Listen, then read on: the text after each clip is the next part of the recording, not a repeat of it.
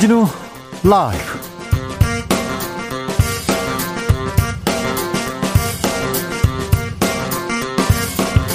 (2021년 10월 27일) 수요일입니다. 안녕하십니까? 주진우입니다. 이재명 민주당 후보가 원팀 만들기에 속도를 내고 있습니다. 이낙연 그리고 정세균에 이어서 추미애를 만나서 손을 잡았습니다. 국민의힘 경선은 더 치열해지고 있는데요. 이재명을 누가 이길 수 있을까? 홍준표 후보 지지율 상승세가 어, 예사롭지 않습니다. 윤석열 후보는 홍준표 저격수 하태경 의원을 영입했습니다. 대선으로 가는 길 이재명 캠프 수행실장 김남국 의원 그리고 홍준표 캠프 여명 대변인과 들여다보겠습니다.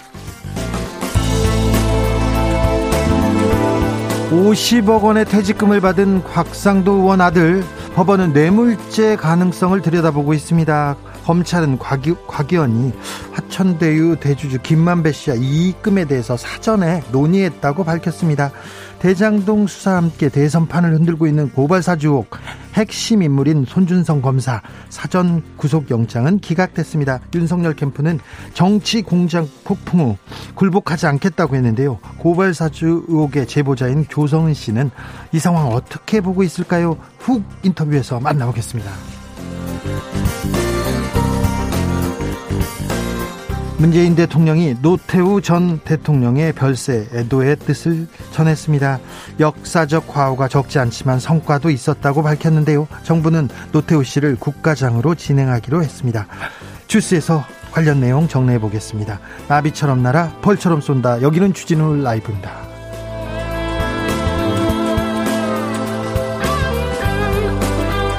오늘도 자중차에 겸손하고 진정성 있게 여러분과 함께 하겠습니다. 하늘은 높고 말이 살찌는지는 잘 모르겠습니다만 제 친구들은 살이 찌고 있더라고요. 방송국 앞 은행나무는 노랗게 물들어 가고 있는데요. 여러분 계신 곳에 있는 가을은 어떤 색입니까? 어떤 냄새입니까? 알려주십시오. 올가을 첫 초미세먼지 관측됐다고 하는데 코로나 조심하셔야 되고요. 미세먼지도 조심하셔야 됩니다. 일교차 크니까 감기도 조심하시고요. 아, 조심조심 하시고 주진우 라이브와 함께 해 주십시오. 가을 하늘, 가을 풍경 알려주십시오. 샵 9730 짧은 문자 50원, 긴 문자는 100원이고요. 콩으로 보내시면 무료입니다. 그럼 주진우 라이브 시작하겠습니다.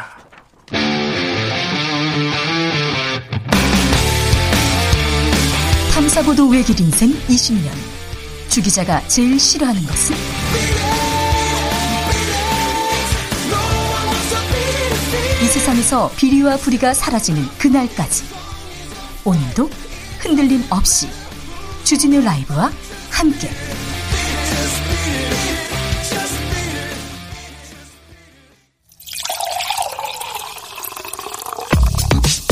진짜 중요한 뉴스만 쭉 뽑아냈습니다. 줄 라이브가 뽑은 오늘의 뉴스 주스 정상근 기자 어서 오세요. 네, 안녕하십니까? 코로나 확진자가 늘었습니다. 네, 오늘 발표된 코로나19 신규 확진자 수가 1,952명이 나왔습니다. 네.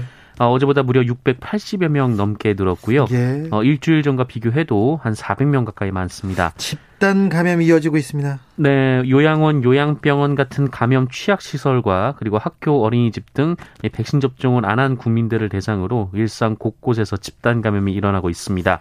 이번 어, 주말에 할로윈 파티 한다고 준비하는 사람들 많던데 걱정입니다. 네, 정부는 특히 이번 주말 할로윈 데이를 기점으로 환자가 급증하지 않도록 방역 수칙을 철저히 지켜달라라고 당부했고요. 네. 또 일상 회복의 안정적 이행을 위해서 이행을 위해서는 이 방역의 긴장감을 높여야 할 때다라고 강조했습니다. 그렇습니다. 어, 그러면서 다음 달부터 일상 회복이 시작된다고 하더라도 이 개인 방역 수칙 준수 그리고 예방 접종은 여전히 중요하다고 강조했습니다. 백신 수급 걱정이다. 이대로면 3년 동안 맞아도 어, 목표는 불가능하다 이렇게 얘기했는데 백신 수급은 원활한 것 같습니다. 네, 목표는 이미 달성했고 백신 수급도 계속 잘 이루어지고 있습니다.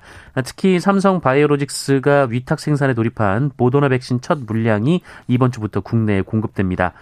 이 모더나는 아스트라제네카 이후 두 번째로 우리 국민에게 접종되는 우리 국내 기업이 생산한 코로나19 백신이 됩니다. 네. 얼마나 들어옵니까?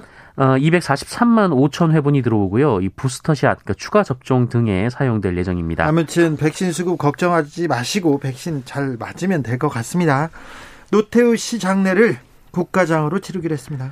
네, 정부가 노태우 전 대통령 장례를 국가장으로 진행하기로 결정했습니다. 김부겸 국무총리는 오늘 국무회의에서 국민들과 함께 고인의 업적을 기리고 예우의 만전을 기하겠다라고 밝혔습니다.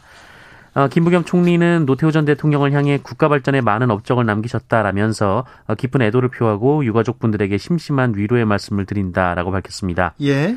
어, 그리고 현충원 안장 문제도 논란이 됐었는데요. 이 전직 대통령은 현충원 안장 대상입니다만 어, 관련 법률에 따르면 내란죄를 지은 사람은 국립묘지 안장 대상에서 제외하고 있고 어, 고인은 내란죄로 유죄 판결을 받은 바 있습니다. 네. 아, 다만 특별 사면을 받은 경우에 대해서는 별도의 규정이 없어서 이 얘기가 나왔는데 어, 그런데 유족들은 현충원이 아니라 이 파주 통일동산에 모시고 싶다라는 뜻을 밝혔습니다. 네. 어, 통일동산은 노태우 대통령 재임 기간 조성된 바 있습니다. 문재인 대통령이 직접 조문 가지는 않았습니다. 그, 하지만 애도의 뜻을 전했습니다. 네, 문재인 대통령은 오늘 고 노태우 전 대통령 빈소가 마련된 서울대병원 장례식장에 조화를 보내 조의를 표했습니다. 다만 직접 조문은 정상회의 일정 등으로 인해 하지 않을 것으로 보입니다. 네.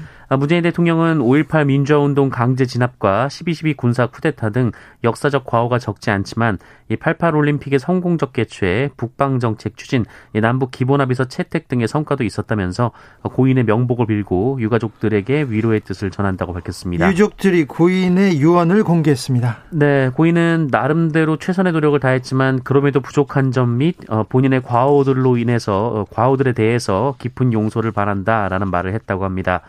어, 유족들은 특히 노태우 전 대통령이 이 5.18 희생자에 대한 가슴 아픈 부분, 어, 그 이후에 재임 시절 일어났던 여러 일에 대해서 어, 본인의 책임과 과오가 있었다면 너그럽게 용서해 주기를 바랐다라고 전했습니다.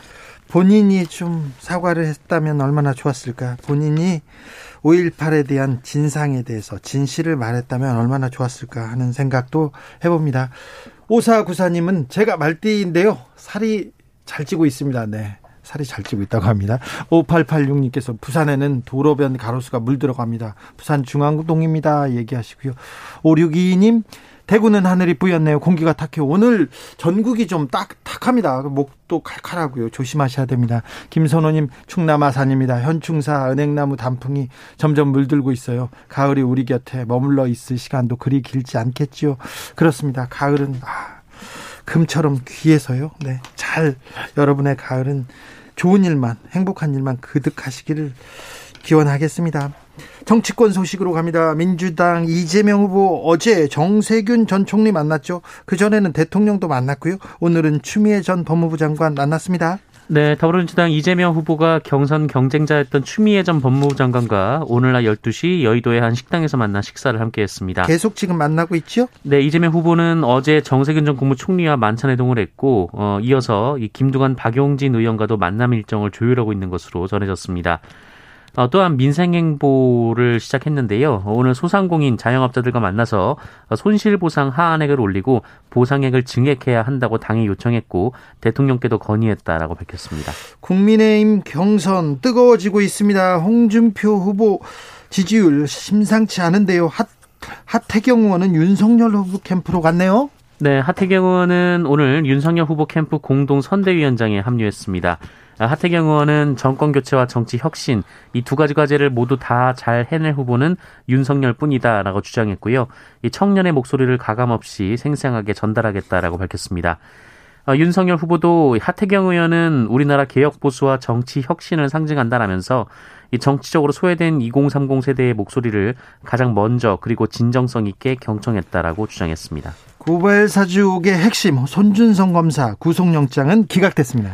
네, 고위공직자 범죄수사처의 1호 구속영장은 기각으로 결론이 났습니다. 서울중앙지방법원은 어젯밤 이 손준성 검사의 구속영장에 대해서 이 피의자의 방어권 행사 범위를 넘어 증거를 인멸하거나 도망칠 우려가 있다고 보긴 어렵다라고 했고요. 어, 향후 수사에 성실히 임하겠다고 한 만큼 구속의 필요성이 부족하다라고 결정했습니다.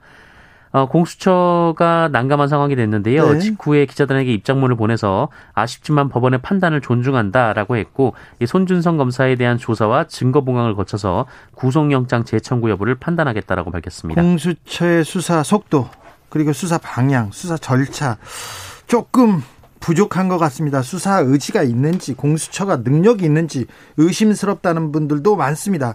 공수처가 능력을 보여줘야 됩니다. 윤석열 후보가 입장을 밝혔어요. 구속영장 기각에 대해서. 네, 어, 윤석열 후보는 구속영장 청구 자체가 정치 공작의 일환이다라고 주장했고요. 공수처가 아니라 공작처라고 주장했습니다. 어, 그러면서 야당의 가장 유력한 대선 후보에게 상처를 입혀서 이재명 후보를 당선시키겠다는 치졸한 수작이라고 했고요.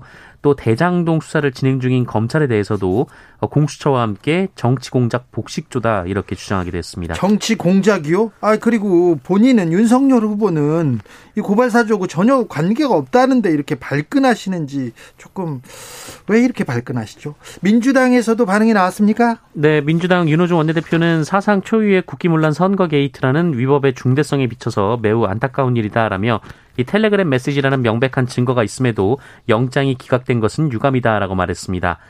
또한 손준성 검사는 윤석열 후보 선출 전날까지 조사를 미뤄달라는 무리한 요구를 했다며 법꾸라지라고 비판하기도 했습니다. 자, 고발 사주 대선이 가까워질수록 정치권에서는 비판의 반응이 나올 수밖에 없어요. 그러니까 원칙대로 순리대로 빨리 잘 진행하면 됩니다. 그런데 왜 이렇게 정치권의 눈치를 보는지 정치 스케줄에 뭐 그 수사 스케줄을 맞추려고 하는지 조금 어, 비판을 받을 수밖에 없다는 데 동의합니다. 네. 황무성 전 성남도시개발공사 사장이 있습니다. 그런데 이분이 사직했는데 사직을 강요했다는 의혹. 검찰이 수사를 시작한다고요? 네, 검찰이 황무성 전 성남도시개발공사 사장의 사직 강요 의혹과 관련해서 당시 성남시장이던 더불어민주당 이재명 후보에 대한 수사에 착수했습니다.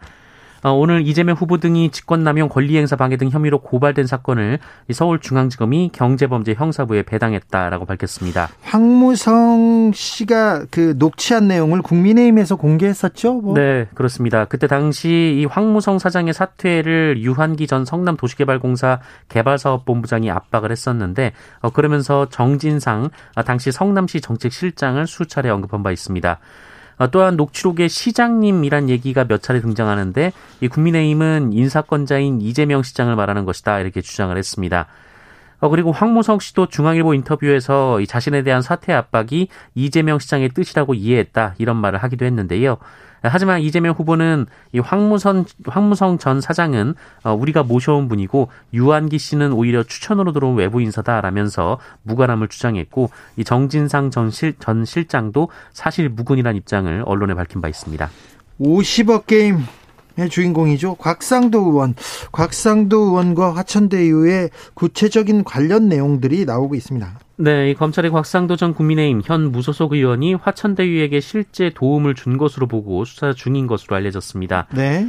어, 대장동 개발 사업 당시 화천대유는 하나은행 등과 컨소시엄을 구성했는데 이 경쟁 상대가 이 하나은행 컨소시엄을 무산시키려 했고 어, 이때 김만배 씨가 다급하게 곽상도 의원에게 부탁을 했다라는 겁니다. 어, 그리고 곽상도 의원이 하나은행 컨소시엄이 깨지는 걸 막았다라는 건데요. 네. 이 경향신문 보도에 따르면 검찰은 당시 김만배 씨가 곽상도 의원에게 전화를 걸어서 어, 대장동 개발 사업 인허가 등 편의를 봐주면 아들에게 월급을 주고 추후 이익금을 나눠주겠다라는 취지의 제안을 했고 이 곽상도 의원은 이를 받아들여서 같은 달 어, 아들을 화천대유에 입사시킨 것으로 보고 있습니다.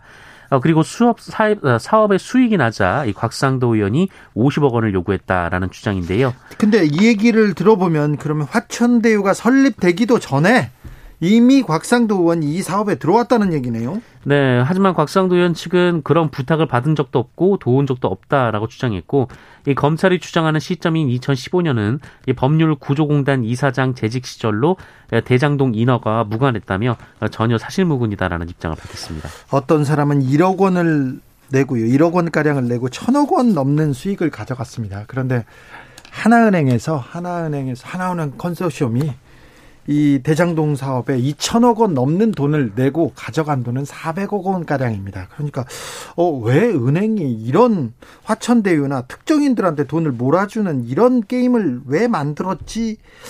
곽상도 의원은 어떤 역할을 했지 굉장히 중요한 포인트입니다. 검찰 수사가 이 부분을 명확히 밝혔으면 합니다. 음, 던킨 도너츠 위생 문제로 논란이 됐었는데요. 어, 조금 논란이 더 커지고 있습니다.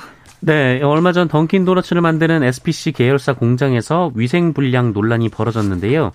당시 던킨 도너츠 측은 SPC와 갈등 중이던 민주노총 조합원이 어, 일부러 도너츠 반죽위에 오물을 떨어뜨렸다 이렇게 주장을 한 바 있습니다. 그런데요. 어, 그런데 환기통을 막대기로 한번 쳤다고 오물이 떨어졌다 이게 말이 되느냐라는 반박도 나오기도 했었었는데요. 어, 그런데 이 SPC가 소속 가맹점주에게 이 공익 제보와 언론 보도로 인한 가맹점주의 피해를 호소해달라 어, 이런 회유를 했다고 한겨레가 보도했습니다. 이 던킨 도너츠의 임원이 가맹점주에게 전화해서 이 가맹점주의 피 끓는 심정을 SNS에 올려주시면 어, 별도의 이 소정의 상품을 좀 드리겠다 이렇게 제안을 했다는 건데요. 어, 그러면서 이 임원은 이 민주노총과 이를 처음 보도한 KBS 그리고 어, 공장 위생에 문제가 있다고 판단한 식약처 때문에 이 점주들이 피해를 보고 있다라는 내용을 쓰라며 어, 구체적인 내용도 불러줬고 어, 이렇게 글을 올리면 본인들이 이를 홍보해서 어떻게 해보겠다 이런 제안을 했다고 합니다. 네. 하지만 해당 점주는 회사 요구를 따르지 않았고요. 다른 점주들과 함께 오히려 고객에게 사과하는 인터뷰를 언론과 하기로 했는데 그러자 SPC 측이 그 인터뷰 장소까지 찾아와서 보도되지 않게 하려고 회유도 했었다 이렇게 주장을 했습니다. 어, 이런 한겨레 취재에 대해서 SPC 측은 아직 입장을 밝히지 않은 상황입니다. 던킨 도너츠를 만드는 SPC 이 회사에서는 도너츠를 잘 만들고 빵을 잘 만들면 되는데 이상하게 여론을 회유하고 이렇게 조금 조작하려고 하는 노력을 더 많이 하는 것 같아서 안타까움이 있습니다. 스토킹 처벌법이 시행됐습니다. 첫 구속자가 나왔네요. 네, 전 직장 여성 동료를 사무실 앞까지 찾아가 만나달라고 요구하고 지속적으로 문자 메시지를 보내며 괴롭힌 20대 남성이 구속됐습니다. 네. 어, 그동안 경범죄로 다루던 스토킹을 중대한 범죄로 보고 엄벌하는 스토킹 처벌법이 지난 21일 시행됐었는데요. 그 이후 처음 나온 구속 사례입니다. 어, 경찰은 이 남성이 여성에게 지속적으로 연락하고 사무실 앞에 찾아가서 서성거리는 등 불안감을 조성했다라고 봤고요.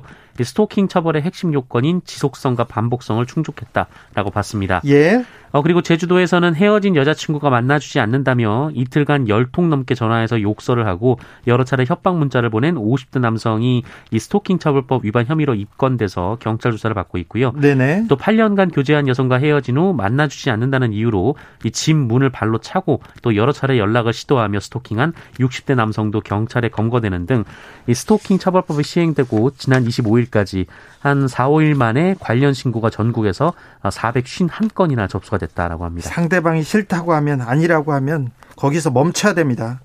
어, 열번 찍어 안 넘어, 그런 거, 그런 거 없습니다. 상대방이 원하지 않으면 이거 다 법에 걸립니다.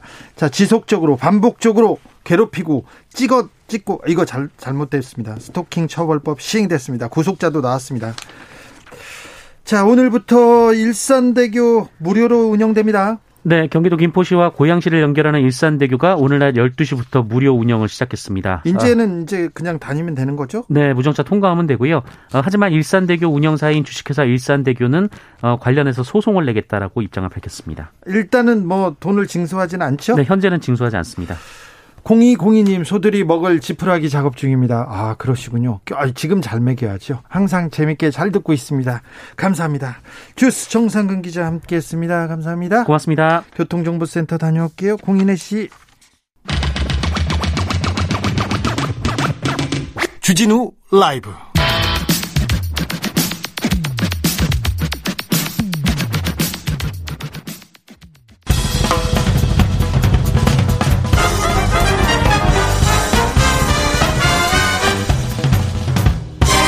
훅 인터뷰. 모두를 위한 모두를 향한 모두의 궁금증 훅 인터뷰. 고발 사주 의혹에 깊숙이 관여한 것으로 보이는 손준성 검사. 공수처가 사전 구속영장을 청구했는데 기각됐습니다. 고발 사주 의혹 수사는 왜 이렇게 길을 헤매고 있는지 모르겠다 이런 분들 많죠. 이 사건을 처음 제보한 조성은 올마이티 미디어 대표 모셨습니다. 안녕하세요. 네, 안녕하세요. 조성은입니다. 네, 권익위에서 오셨다고 했는데 무슨 일로 다녀오셨어요? 아, 뭐 관련 이제 위법한 조치들이 있어 어, 위법한 행위에 대한 조치 신청을 해서 네. 관련 조사 다녀왔고요. 네. 네. 고발 사주 의혹 이거 굉장히 중요한 사건인데. 네, 국기 문란 사건이죠. 그렇죠. 그리고는 검사가 음. 검사가 정치에 개입했고 음. 야당 정치인하고 이렇게 관여했었는데 이 음. 수사가 이렇게 잘 안 됩니다. 어제 손준성 검사에 대한 구속영장 기각됐습니다. 어떻게 보셨어요? 어, 일단 뭐 굉장히 그 앞단에 이례적이었던 것이 대한변협 회장님께서 네. 그 회장님 명의로 네. 협회장님 명의로 막 항, 그 굉장히 항의를 하셨다 성명서를 네. 냈죠. 네. 왜냐하면 대검 간부 이제 검사가 현직 검사가 연루돼서 공수처 이첩을 했을 때는 네. 아무 말씀을 안 하셨었거든요. 네. 근데 이제 굉장히 인권 침해가 우려된다라고 네. 얘기를 하셨죠. 근데 어, 뭐 그런 부분들 이후에 제가 또 이 기각 사유를 보니까 뭐 요지는 이거예요. 어, 높은 검사님이 도주하겠어요. 잘 네. 조사받는다고 하시는데 네. 잘 하시겠죠. 네. 구속은 아닙니다. 이거였잖아요. 네네. 네. 그래서 어 우리나라 고위공직자가 범죄가 드러났을 때 일반 뭐 잡범이라고 하면 조금 그렇지만 일반 범죄와 저와 달리 여기서 떵떵거릴 수 있는데 네. 어, 도망가겠습니까? 예. 일반적으로 다, 어, 도망갈 우려는 없다고 봐야 되죠. 근데 사건의 굉장히 중대함과 사건 은폐, 그리고 전 국민이 보는 앞에서 뭐 개정 폭발을 하는 등의 증거 인멸을 시도했던 것을 다 확인을 하고 있었던 사건이잖아요. 그렇죠. 그리고 그, 조사를 받지 않고 있었어요. 네. 어, 나와라, 조사받아라. 근데 계속 미루고 있었지 않습니까? 그리고 사실, 어, 체포 영장이, 저는 이, 이게, 어, 제가 공수처 갔을 때 굉장히 느꼈던 것이 굉장히 어 젠틀하다라는 이런 걸 느꼈거든요. 아, 공수처 조사 받을 네, 때. 네. 근데 어 그러셔서 그런지 몰라도 네. 어 너무 어그 체포 영장 청구가 기각 당하고 네. 또 불출석을 무단으로 했으면 긴급 체포를 해도 충분했을 텐데. 그렇죠. 너무 이제 그 정중하게 구속영장 청구를 하신 게 아닌가 뭐 그런 생각도 합니다. 너무 점잖합니까? 네. 어, 서울중앙지법에서는 구속의 필요성 그리고 상당성이 부족하다. 음. 수사 덜 됐다고 이렇게 했어요. 고민... 수사가 덜 됐진 않았을 겁니다. 그래요? 네. 자료나 뭐 증거들은 차고 넘칩니까? 어, 정말 어 저도 사실 갔을 때 놀랐던 부분들이 저희 휴대폰 안에도 그렇게 어 많은 많은 양의 증거가 있었을지도 사실 저도 몰랐고요. 아, 그래요? 그 외에 사실 제가 공수처 다녀온 게 꽤 몇 주가 되는데 몇 그, 번이나 다녀오셨어요? 그건 알리, 알려드릴 수는 없고 아, 그렇게 중요하지 않아요 네 번가. 근데 소, 네. 와서 조사받아라 와서 뭐 도와달라 아, 네. 소환하면 응하셨죠? 저는 제 일정 다른 걸 다 취소하고 갔죠. 아, 그렇죠. 네. 근데 검사는 왜 안 갑니까? 어, 뭐 범죄자들은 일단 도망가고 싶겠죠. 아 그렇습니까? 네. 아무튼 어, 증거들은 충분히 나왔을 것이다. 네. 어, 조성은 씨한테도 증거가 이만큼 나왔는데 음. 지금 김웅과 손준성 다른 사람한테서도 나왔을 거다. 충분하다. 어, 충분하게 왜냐하면 이게 공수처가 첫 수사 개시를 했던 내용들이 아니라 대검 감찰부에서도 감찰을 진행하고 네. 또 중앙지검에서도 수사를 진행해서 검사들이 관여했다고 얘기했죠. 네, 그렇죠. 그걸 확인하고 이첩을 했던 사건이기 때문에. 네. 이 부분에 대해서는 뭐 그 이후에도 충분한 자체적 수사도 하셨다고 생각을 하고요. 수사도 했고 충분히 했고 음. 증거도 충분한데 왜 수사가 진척이 안 되죠? 어, 이제 마지막 두 사람인 거잖아요. 한 네. 사람은 국감 때문에 못 간다. 네. 한 사람은 어, 일단 나는 안 간다. 이거였었잖아요, 네. 사실. 그거를 어 확인하면 어, 될 텐데. 아, 근데 저는 그런 생각도 합니다. 어, 손준성 보냄 제가 애초부터 네. 이제 대검 감찰부에 이제 공익 신고를 했을 때에 이것은 조직적으로 할 수밖에 없는 분량과 내용들이라서 네. 이 손준성 보냄 이 검사의 한 명의 행위로 생각하지 않는다라는 네. 얘기를 사실 9월 3일부터 제가 네, 이미 예, 말씀을 드렸었거든요. 어떻게 보면 저는 음, 이 사건에서 손준성 보냄이 물론 굉장히 중요합니다. 중요하지만 어, 이 사건 전체에서 얼만큼 중요한가? 저는 이 사건 전체에서는 제 녹취록에 나왔던 네. 이제 뭐 채널의 검언 유착 사건 네. 그리고 뒤에 이제 윤석열 징계 어그 의결서에 나오는 그 사건과 하나로 이제 수사를 개시를 하는 게 맞다고 생각을 하거든요. 네. 네, 그래서 어 뭐 여기 기각을 해서 이렇게 뭐 물러선다 이게 네. 아니라 어떻게 보면 고발장은 중간 사유고 네.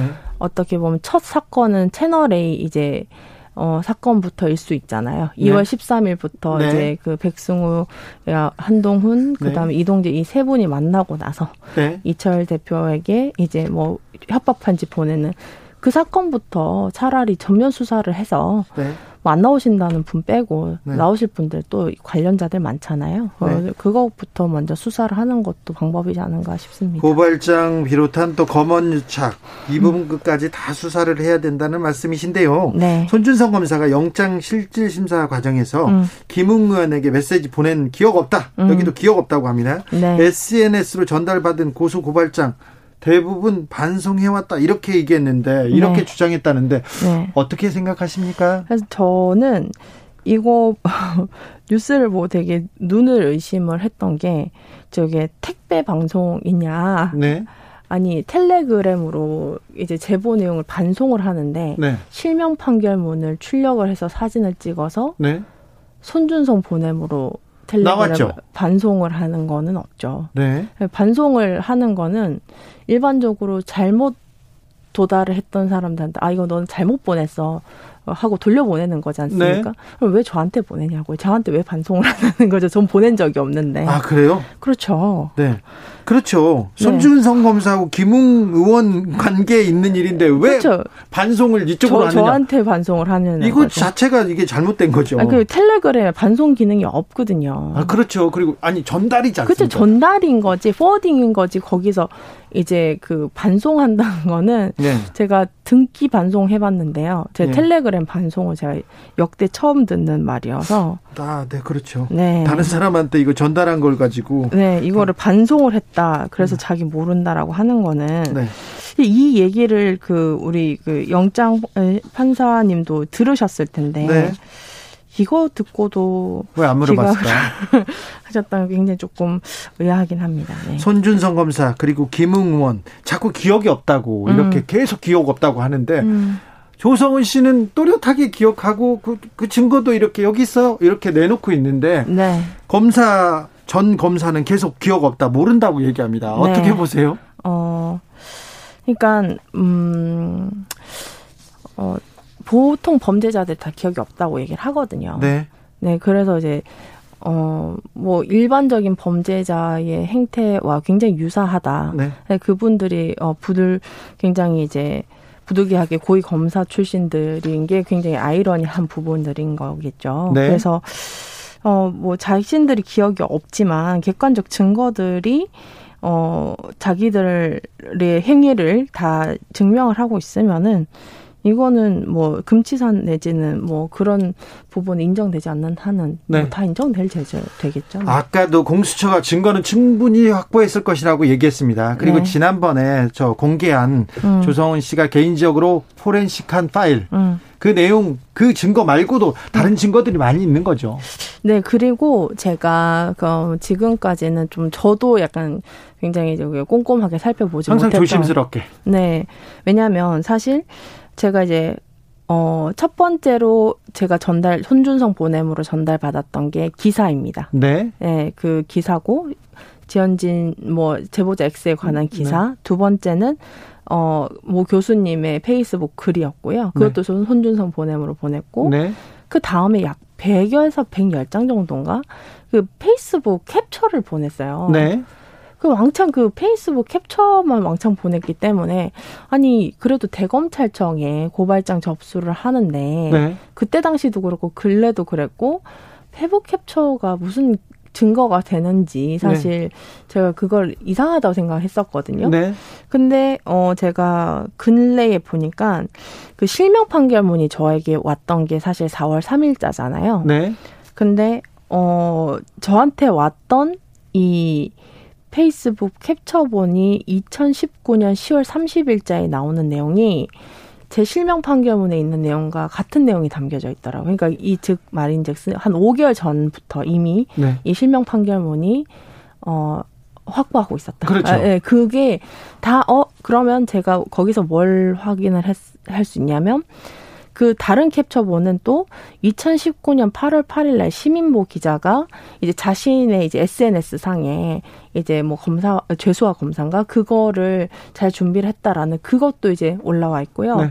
그러니까 이 110장이 어, 마구잡이로 캡처를 한 게 아니라 오랫동안 오랫동안 네. 그리고 굉장히 선별해서 네. 저한테 어, 대검의 자료를 제출하라고 선별된 자료더라고요. 그러니까 그래서 관련 사건을 계속 모니터링 하다가 그걸 모아서 그렇죠. 고발장 뒤에다 붙이라고 붙이, 이렇게 네, 그렇죠, 그렇죠. 그렇게 만들어 준 자료네요. 네, 그래서 이거를 한 장씩 다 봐야겠다. 이게 왜 선별이 됐는지. 네. 그게 사건 실체에 굉장히 중요하지 않을까라는 생각을 해서 그거 보고 있습니다. 네. 네. 윤석열 전 검찰총장, 윤석열 후보 측에서 이렇게 음. 입장을 냈습니다. 이거 사법 부가 속보이는 정치 공작에 제동을 걸었다 이렇게 얘기하면서 음. 치졸한 공작이다 이렇게 외치고 있는데 네. 네. 이 비판에 대해서는 어떻게 들으셨죠? 네, 이거 굉장히 제가 흥미롭게 봤습니다. 왜냐면 손준성 검사에 관련해서 제가 처음 이제 뭐 얘기를 했을 때 윤석열 측 내진 윤석열 캠프 내 윤석열 후보는 네. 어, 손준성 검사는 추미애 사단이라고 그랬거든요. 그렇죠. 관, 네, 자기하고 관련 관련이 네. 없고 추미애 사단이고 추미애가 임명을 했다. 이렇게 막 해서 막 오히려 막 그렇게 공격하고 막 이랬었는데 이 그 뭐냐 이 손준성 검사한테 영장을 청구를 하니까 그때부터 예, 그때부터 난리가 났어요. 국민의힘 그 법사위원들 다 갑자기 이제 어 기자회견을 하고 그 다음에 이제 윤석열 후보는 충청도 이제 후보 토론회에서 마지막 1분을 그 손준성 영장 얘기를 하고 있더라고요. 네. 얼마나 어, 이상한 일입니까? 그죠? 그렇죠. 자기와 전혀 관계가 없는 사람인데. 네. 그러니까 이런 태도나 이런 것들은 다, 어, 어떻게 보면 자백을 말로 하는 것 뿐만 아니라 이 행위로도 할 수 있거든요. 네. 자백에 가까운 행위였다고 생각합니다. 아, 자백에 가까운 행위였다. 네. 행위다. 아, 네. 그런데 지난번 주진우 라이브 인터뷰에서도 녹취록을 음. 이렇게 공개하면서 음. 녹취록을 공개하기 전까지는 음. 윤석열 후보 측에서 야 윤석열이라는 이름이 없어 음. 관계 없어 이렇게 얘기하다가 음, 음. 녹취록이 공개됐습니다. 거기에 윤석열이라는 이름이 딱 들어가니까 윤석열 캠프에서 윤석열이 고발 사이주에 개입하지 않았다는 결정적인 증거다 이렇게 얘기하더라고요. 요거는 어떻게 해석해야 됩니까? 저는 이제 어 제가 어 굉장히 그래서 전 성실하게 답변을 하는 편이지만 말 같지도 않은 소리에 제가 답변을 계속 해야 되나 사실. 아. 근데 이런 얘기들을 하는 것들 물론 이제 저는 증거로 다 이제 이런 주장들은 다 탄핵이 된다고 생각합니다. 네. 그리고 제가 이제 이 윤석열 총장이 4월 1일, 2일, 3일, 4일, 5일, 6일, 7일, 8일, 9일부터 이렇게 쭉 매일 같은 행적을 제가 쭉 정리를 하고 있거든요. 네. 예, 그 징계 결정문에 나온 내용입니다. 거기 안에서도 이미 나오는 내용들이라서 이런 발언을 하는 게 오히려 나중에 더 중죄가 되지 않을까라는 생각을 합니다. 네. 3660님께서 그런데 윤석열 후보는 가족과 측근의 고발장이 본인 모르게 작성되었다면 왜 고소 안 하죠? 김웅원이나 손준성 검사 누구라도 고소해야 하는 게 상식 아닌가요? 그렇죠. 음. 나 모르게 왜 내 얘기를 하고 다녔어. 그래서 나를 이렇게 곤란하게 만들어. 음. 그렇게 얘기할 수 있는데요. 음. 아무튼 고소는 고소는 안 하고 지금 저기 저만, 제보자를 네, 저만 괴롭히고 있죠. 전부 제보자를 고, 고발했죠? 아니요, 아 무고를 이제 국정원법 위반으로 무고했는데 저는 이제 혐의가 하자 입건이 안 됐습니다. 네. 네. 그런데 손준성 검사 구속영장 기, 각으로 네. 공수처 고발 사주 수사에 제동이 걸렸다. 조금 어려워졌다. 이렇게 분석하는 시각이 많습니다. 음. 자, 녹취록 이상의 또 증거가 음. smoking gun은 나올까요? 음, 저는 음 전혀 이 기각으로 난항을 겪을 거라는 것은 어 예단이기도 하고 네. 사실 그리고 어 의지의 문제죠. 그치? 의지의 문제죠. 사실 음. 고발 사주에 관련된 의혹의 음. 증거들은 많이 나왔어요. 그리고 핵심 당사자들이 뭘 했는지도 거의 나왔는데 네. 수사가 진척이 안 되지 않습니까? 근데 저는 공수처의 의지는 분명하다고 생각합니다. 왜냐하면 이게 직권남용죄여야지 이제 공수처의 죄이기도 하잖아요. 네. 근데 그 직권남용이라는 것은 지시에 관련한 이 입증을 해야 되기 때문에 네. 이 위에서 밑으로가 top-down이 아니라 down to top, 그러니까 이 밑에서부터 수사를 해 올라와야 되기 때문에 네. 분명 우리보다 더 많은 시간이 필요는 했을 거예요. 그런 부분들은 이해는 하고 어, 그렇지만, 어, 이 국감을 다 기다려주고, 이렇게 긴급 체포하지 않고 오히려 구속영장 청구로 이렇게 정중하게 대해준 것은 저는 굉장히 부당했다라는 생각을 합니다. 네. 네. 그래서 어그 이런 거에 어 기각이 됐다고 수사가 난항을 겪으면 어 공수처는 앞으로 더 큰 중죄에 대한 더큰 네. 어, 죄에 대한 그 입증이 어렵겠죠. 그렇죠. 공수처 출범 의미를 좀 되새겨서 본연의 역할을 좀 잘 해주셔야 됩니다. 공수처도 좀 잘 나서 주십시오. 그런데요, 재밌는 게 음. 고발 사주옥이 탁 터졌을 때 김웅원도 그렇고 국민의힘도 철저하게 수사하라 이렇게 외쳤어요. 그렇죠. 그런데 김웅원이 안 수사에 응하지는 않습니다. 그렇죠. 어떻게 보세요? 아니 기억도 안 나고 자기 목소리를 제가 열심히 준비해서 1시간짜리 프로그램 안에서 들려드렸잖아요. 네. 이것도 기억이 안 나고 이것도 이제 조작이 됐고 뭐뭐 뭐 그런 얘기를 하시는 걸 보면 네. 사실 어 다른 의미로 멘붕이 오신 거 아닌가. 이 그, 그러니까 심리적인 압박이 극단에 네. 치달았을 때 나올 네. 수 있는 행동이라고 생각을 하거든요. 그래서 그 심리 상태가 굉장히 위험한 것 같다라는 이제 조금 걱정도 됩니다. 아, 그래요? 네. 공익 제보자인데 본인 걱정해야 되는데 왜 지금 김웅원을 걱정하고 계세요? 아니 저는 괜찮으시죠? 저는 사실 어 저의 가장 큰 방어 방법은 이것을 정면으로 수사를 들어 어 수사 협조와 이 사건을 드러내는 것이 저의 가장 적극적인 방어 방법이라고 제가 여기 주진우 라이브 저번 인터뷰에서도 말씀을 네. 드렸고 예. 끝까지 밝힐 거라고 제가 말씀을 네. 드렸지 않습니까? 진실을 향해서. 네. 그래서 뭐 그 과정 중에 있어서 저는 차분하게 하는 거 별로 그렇게 감정적이지 않아요. 고발 사주 의혹 앞으로는 어떻게 흘러갑니까? 좀 알려주세요. 어, 저는 이제 제가 PD 수첩에서 그 방송을 준비했던 이유가 있습니다. 그거를 직관적으로 국민이 들었을 때 어떤 판단 내리실지. 네. 그건 굉장히 중요한 어떤 전환점이 됐을 거예요. 그래서 이것들을 뭐 11월 4일 전까지 뭐 경선 전까지 어떤 선거나 어 그 야당이 뭐 어떤 대선 후보가 되면 이 사건을 수사하기가 어려울 거다. 네. 그렇다면 공수처는 없었어야죠. 네. 어, 어, 그래서 공수처 같은 경우에는 절대로 비난을 두려워해서는 안 된다고 생각하고, 그리고 이미 사건 자체가 이 대검찰청의 이 중립 의무를 위반하고 네. 선거 개입 사건이거든요. 네. 어, 이미 정치적 사건입니다. 네. 그래서 그 지위 고하를 전혀 그 상관하지 말고 네. 뭐 일정도 어떻게 보면 상관하지 말고 네. 그냥 수산만 정확하게 해서 어떻게 보면 이제는 대중들에게도 네. 정확하게 설명을 해주실 필요도 있지 않을까 진실을 밝혀야죠. 네, 네. 네. 알겠습니다. 그, 그걸 바랍니다. 네. 박지원 원장하고 이제 밥 먹고 그러진 않죠? 뭐, 뭐 언젠가는 언젠가는 일이 네. 끝나고 네. 그또 전화하고 그러진 않죠. 이 부분도 뭐, 수사하고 있는데 뭐 수사가 될까요? 뭐 이거 건이 있어야지 수사를 하겠죠. 밥 먹은 거 가지고 수사 안 되지 않습니까? 음, 그러니까 뭐 그럼 이분들은 밥을 먹고 했지 않을까요? 아 그럴까요? 네. 지금까지 공익 제보자 조성은 올마이티 미디어 대표였습니다. 말씀 감사합니다. 네, 감사합니다.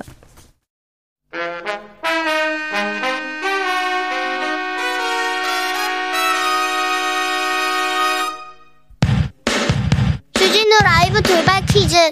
오늘의 돌발 퀴즈는 객관식입니다. 문제를 잘 듣고 보기와 정답을 정확히 적어 보내주세요. 유명 패스트푸드 업체에서 때 아닌 이것 때란이 불거졌습니다. 샐러드 판매를 일시 중단하고 햄버거에 이것을 넣지 못했다며 소비자에게 양해를 구하고 있는데요. 이것 수급이 불안정해진 이유는 올해 이어진 가을 장마와 최근 찾아온 기습한파 때문이라고 합니다. 계량종 상추로 잎이 둥글고 넓으며 주로 샐러드 햄버거에 많이 사용되는 이것은 무엇일까요? 보기 드릴게요. 1번 대추, 2번 마추픽추, 3번 양상추. 다시 한번 들려드릴게요. 1번 대추, 2번 마추픽추, 3번 양상추. 샵9730 짧은 문자 50원 긴 문자는 100원입니다. 지금부터 정답 보내주시는 분들 중 추첨을 통해 햄버거 쿠폰 드리겠습니다. 주진우 라이브 돌발 퀴즈 내일 또 만나요.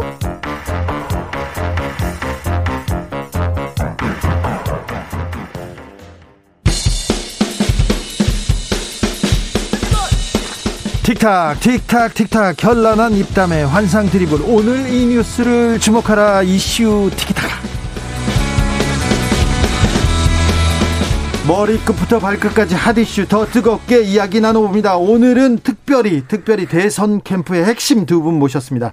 먼저 민주당 이재명 캠프의 수행실장 김남국 의원 어서 오세요. 네 안녕하세요. 살고 싶은 도시 생생도시 안산 단원을 김남국입니다. 그렇죠 안산에서 왔죠. 자 국민의힘 홍준표 캠프의 여명 대변인 어서 오세요. 네 안녕하세요 여명입니다. 네 여명. 네. 네. 네. 이슈 티키타카. 네. 자 홍준표 캠프의 그 상승세에 대해서 조금 자랑해 주십시오. 드리블 해 주십시오.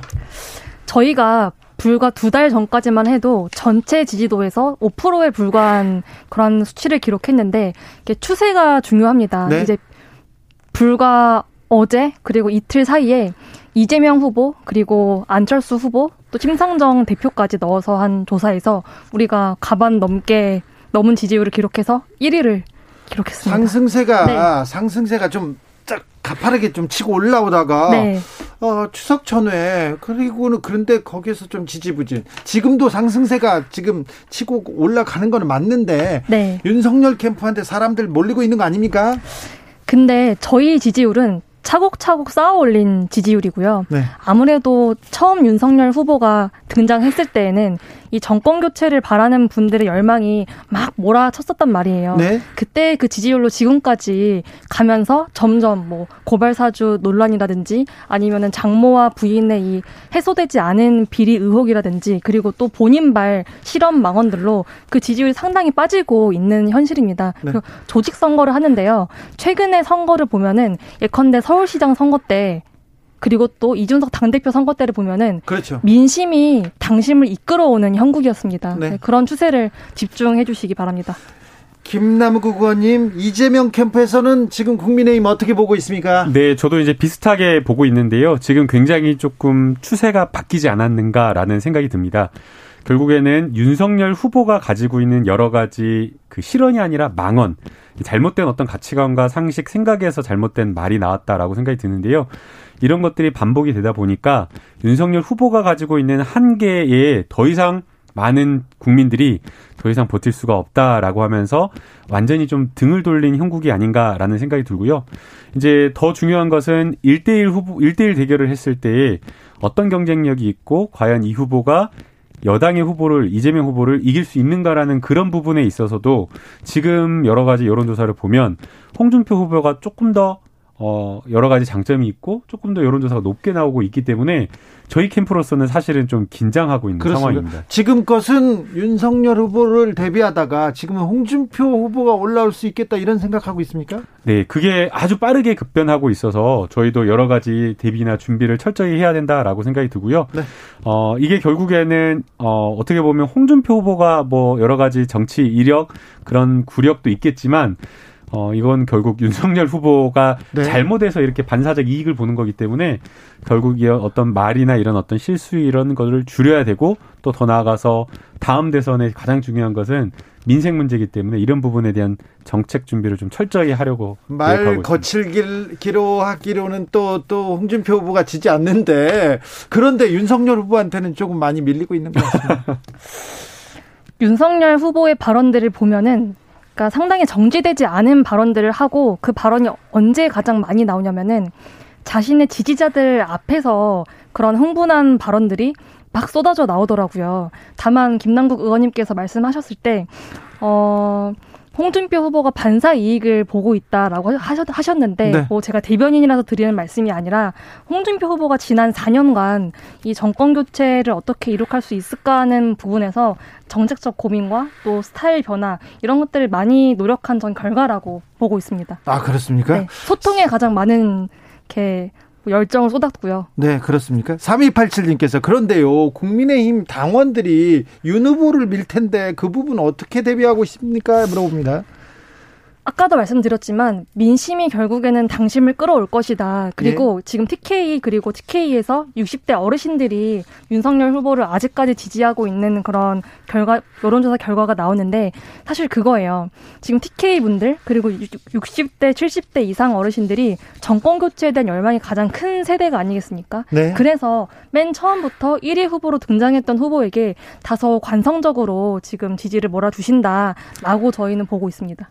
그렇게 보십니까, 김남국 의원님? 네, 뭐 야당의 국민의힘의 어떤 민심을 정확하게 이해하기는 어렵지만 아마 투표할 때 가장 큰 표심이 가는 이유 중 하나는 이길 후보, 네. 어, 1위 후보에게 표를 주겠다라는 그런 생각이 컸던 것으로 보입니다. 네. 그런데 지금 이제 그런 어떤 흐름이 여론조사 수치상으로 봤을 때 이재명 후보가 이미 정해진 상황이기 때문에 네. 이재명 후보에 비해서 상대적 우위를 가질 수 있는 사람이 누구냐 그리고 확실하게 보다 더 확실하게 정권 교체를 이룰 수 있는 사람 그리고 그런 사람이라고 하는 것은 약점이 적어야 되잖아요. 네. 그런 부분에 있어서 윤석열 후보가 가진 여러 가지 망언들 그리고 거기에 대해서 지금 수사받고 있는 이런 어떤 부분들에 대해서 약점으로 인식하는 것이 있지 않나 그렇게 보고 있습니다. 홍준표 캠프에서 음, 김건희 씨 관련된 국민대 논문도 있고요. 그다음에 도이치모터스 주가 조작 사건 그리고 여러 그 법적인 문제가 있지 않습니까? 고발 사주 문제도 걸려 있고요. 이, 이 부분에 대해서는 어떻게 판단하고 있습니까? 저희가 경선 이후에 바로 11월 6일부터 이 정권 교체 열망을 위해서 원팀이 돼야 합니다. 따라서 윤석열 후보가 당을 위해서라도 본인이 연루됐고 혹은 본인 가족이 연루된 그런 의혹들을 지금까지 하듯이 뭐 정권 탄압이다 혹은 상대 경선 후보들을 향해서 민주당식 공격을 하고 있다라고 지금 해명을 하고 있는데 그러지 말고 투명하게 진실되게 진상규명을 해야 한다고 봅니다. 당을 위해서요. 당을 위해서? 네. 고발 사주 의혹 조금만 더 짚어보겠습니다. 김남국 의원님. 네. 변호사니까 또 이 문제 물어봐야 되는데 공수처가 수사를 제대로 못하고 있습니까? 어, 그렇지는 않아 보이고요. 강하게 수사 의지를 가지고 사건의 진상 규명을 위해서 좀 최선을 다해서 노력하고 있는 것 같습니다. 노력을 하고 있는데. 예, 앞서 이제 그 인터뷰한 내용을 들어보니까 이걸로 인해서 혹시나 수사에 차질이 빚어지는 거 아니냐라는 이런 걱정 어린 시선이 있는 걸로 이제 보이는데요. 네. 그러나 이제 기각된 사유를 저희가 볼 필요가 있다고 생각이 됩니다. 만약에 기각된 사유가 범죄 사실의 소명이 부족하다라고 했다라고 하면 아마 수사의 어떤 부실이라든가 이런 것들이 지적될 수 있는데 네. 이번에 기각된 사유는 그런 것들을 지적한 것이 아니라 결국에는 피고인의 방어 피의자의 방어권을 네. 보장하는 데에 어떤 게 더 중요하느냐 그런 어떤 문제였기 때문에 수사에 찾을 우려는 좀 없을 것으로 여명 보입니다. 대변인은 어떻게 보셨어요? 저희는 이 고발 사주 의혹에 대해서 일관된 입장을 갖고 있는데요. 이 문제는 윤석열 후보가 당과 분리해서 개인적으로 진실 진상 규명 명확하게 해야 한다. 그러다가 자칫 당 자체가 미래통합당이 저희의 전신이지 않습니까? 네. 이당 전체가 마치 공작 정당으로 프레임 씌워줄 수 있다. 그러니까 윤석열 후보가 당과 분리해서 해결해야 될 문제다라고 저희는 입장을 계속 견지하고 어, 저는 있습니다. 거기에 조금 동의하기가 어려운 것이요. 어, 이 문제는 결코 윤석열 후보가 당과 국민의힘과 분리될 수 없다. 라고 저는 생각이 됩니다. 왜냐면요. 고발 사주인 건데 고발 사주한 사람의 책임이 있는 거고 또 동시에 고발 사주 받은 사람의 책임이 있는 거거든요. 근데 여기서 고발 사주 받은 사람은 김웅원 국민의 힘입니다. 네. 김웅원이 이렇게 받아 가지고 전달해서 그것이 국민의 힘 이름으로 고발이 된 것이기 때문에 과연 어느 단계에서 의사결정을 거쳐서 책임 있는 단위에서 의사결정을 거친 고발이 이루어졌는가 이게 수사의 또 핵심이기 때문에 네. 결코 윤석열 후보가 국민으로부터 자유로울 수 없고 또 국민의힘도 이 의혹과 관련된 부분에 대해서 철저히 진상 규명하고 수사에 응해야 된다라고 저는 생각이 됩니다. 심은정님께서 요새 토론을 보면 홍준표 후보 윤석열 후보에게 시원한 콜라 아니에요 밍밍한 이온 음료 같다는데요 이렇게 얘기합니다. 그런 분들 많아요. 사실 홍준표 후보도 당의 경선에 어떻게 보면 처음 참여하고 있는 거예요. 그리고 지금 후보들 중에 가장 최다선 의원이고 네. 또 선배란 말이에요. 네. 그러니까 이런 스탠스 입장에서 결국 우리는 우리가 경선 본선에 진출할 것이라고 하고 뛰고 있으니까 경선에 진출했을 때 우리 후보들을 다 모시고 원팀으로 뛰어야 한다. 아. 그런데 그것을 뭐 적군을 대하듯이 네. 그렇게 뭐 시청자들이 원하는 모습은 있겠지만 그렇게 할 수는 없는 것이다. 주적은 이재명이고 예, 본선으로 그럼요. 갈 거니까 예. 지금 어, 후배인 윤석열 후보 예. 봐주고 예. 있다 이렇게 얘기합니다. 너무 봐주다가 지금 그러니까 어려운 거 아닌가요? 품 넓게 가야죠. 품 넓게 가야 됩니까? 네. 그래서 일부러 봐주셨구나.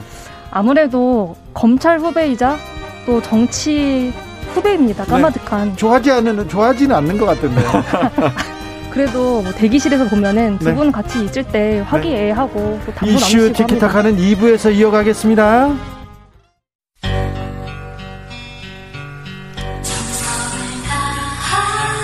정성을 다하는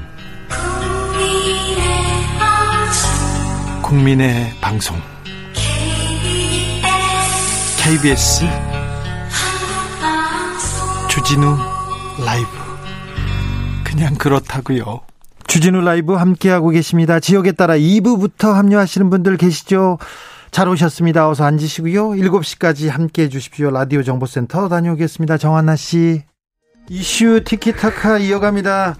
홍준표 캠프에서는 홍준표 후보가 맏형이니까 이렇게 화기애애하게 분위기를 이끌고 있다고 이렇게 얘기했는데 근데 아, 토론 끝나고 나서 어깨 툭 쳤을 때 홍준표 후보 별 얘기 안 했습니까? 기분 안 나빴대요? 아무래도 까마득한 검찰 후배이자 정치 후배가 그렇게 어깨를 툭 치는 것이 약간 그분의 버릇인 것 같긴 하더라고요. 하지만 어른 입장에선 당황스러울 수 있겠죠. 그래도 웃어 넘기셨습니다. 그런데 이게 한두 번이 아니라 유승민 후보에게도 이렇게 마지막 모두 발언에서 뭐 그 고발 아니 그 무단 언급을 했다고 이렇게 토론회 끝나자마자 직진해가지고 그렇게 따지시고 심지어 밀치시기까지 하는 그런 모습들이 있었거든요. 아 그렇죠. 네 이분의 어떻게 보면 습관이다라고 생각하고 그냥 웃으며 넘기셨습니다. 아그 툭툭 치면 안 되는데요. 이거는 선후배 사이에도 허용되지 않은 거 않다라고 봐야 되고요. 요즘에 mz 세대에서는 뭐 예전에 과거에 저희 세대만 하더라도 예의라고 하는 게뭐 윗사람에게만 이렇게 지키는 게 예의다라는 그런 개념이 있어서 윗사람이 아랫사람 툭툭 치는 거 괜찮은 것처럼 여기잖아요. 어휴. 그런데 요즘은 그렇지 않다라는 음. 거죠. 그래서 서로 간의 예의를 지키는 게 맞는데 그런 행동은 토론 끝나고 적절하지 못했다라고 평가하는 게 맞을 것 같아요. 자, 이재명 나이 상관없이. 이재명 캠프의 예상 말고 김남국 의원한테 묻겠습니다. 윤석열 후보가 올라옵니까? 홍준표 후보가 올라옵니까? 와, 지금은 정말 예측하기가 어려워졌는데요. 네. 불과 며칠 전만 하더라도 개사과 전만 하더라도 윤석열 후보가 될 거다라는 그 예측이 훨씬 많았던 것 같아요. 네.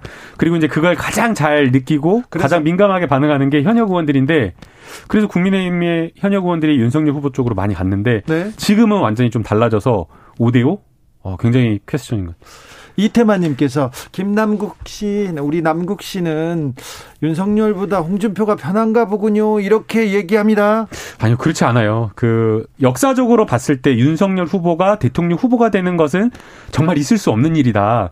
있어서도 안 되고 결코 있어서는 안 되는 일인데 그러나 이제 저희가 선거 전략적으로 봤을 때에는 윤석열 후보가 훨씬 더 상대하기가 좋죠. 왜냐하면 여러 가지 지식 수준이나 이런 부분에 있어서 어, 신문 한 번을 안 보고 산 것 같다. 책 한 권 안 읽고 30년, 40년을 살아온 사람 아닌가라는 생각이 들 정도로 기본적 지식과 건전한 상식이 부족해서 굉장히 저희로서는 상대하기 쉽고 또 그다음에 리스크가 있잖아요. 네. 지금 여러 가지 걸려 있는 어, 수사 그리고 이게 수사가 본인 것만 문제가 되는 게 아니라 가족과 관련된 장모, 와이프, 부인 여러 가지 사건들이 이어진다. 이어지고 있어서 그런 리스크 때문이라도 윤석열 후보가 상대하기 훨씬 더 쉽다고 보고 있는 게 객관적인 것 같습니다. 여명 대변인 어떻게 보십니까? 오늘도 윤석열 캠프 측에서 홍준표 후보로 지지세가 몰리는 것은 역선택의 일환이다라는 취지의 그렇죠. 발언을 했더라고요. 얘기를 계속 홍지... 여전히 이렇게 네. 주장을 하고 네. 하는 건데 역선택 음모론을 그러니까 우리는 윤석열 후보에 대해 당원의 입장에서 말씀을 드리면은 리스크가 하락 리스트가 상당한 후보다 지지율이 빠질 가능성이 많은 후보인 거죠.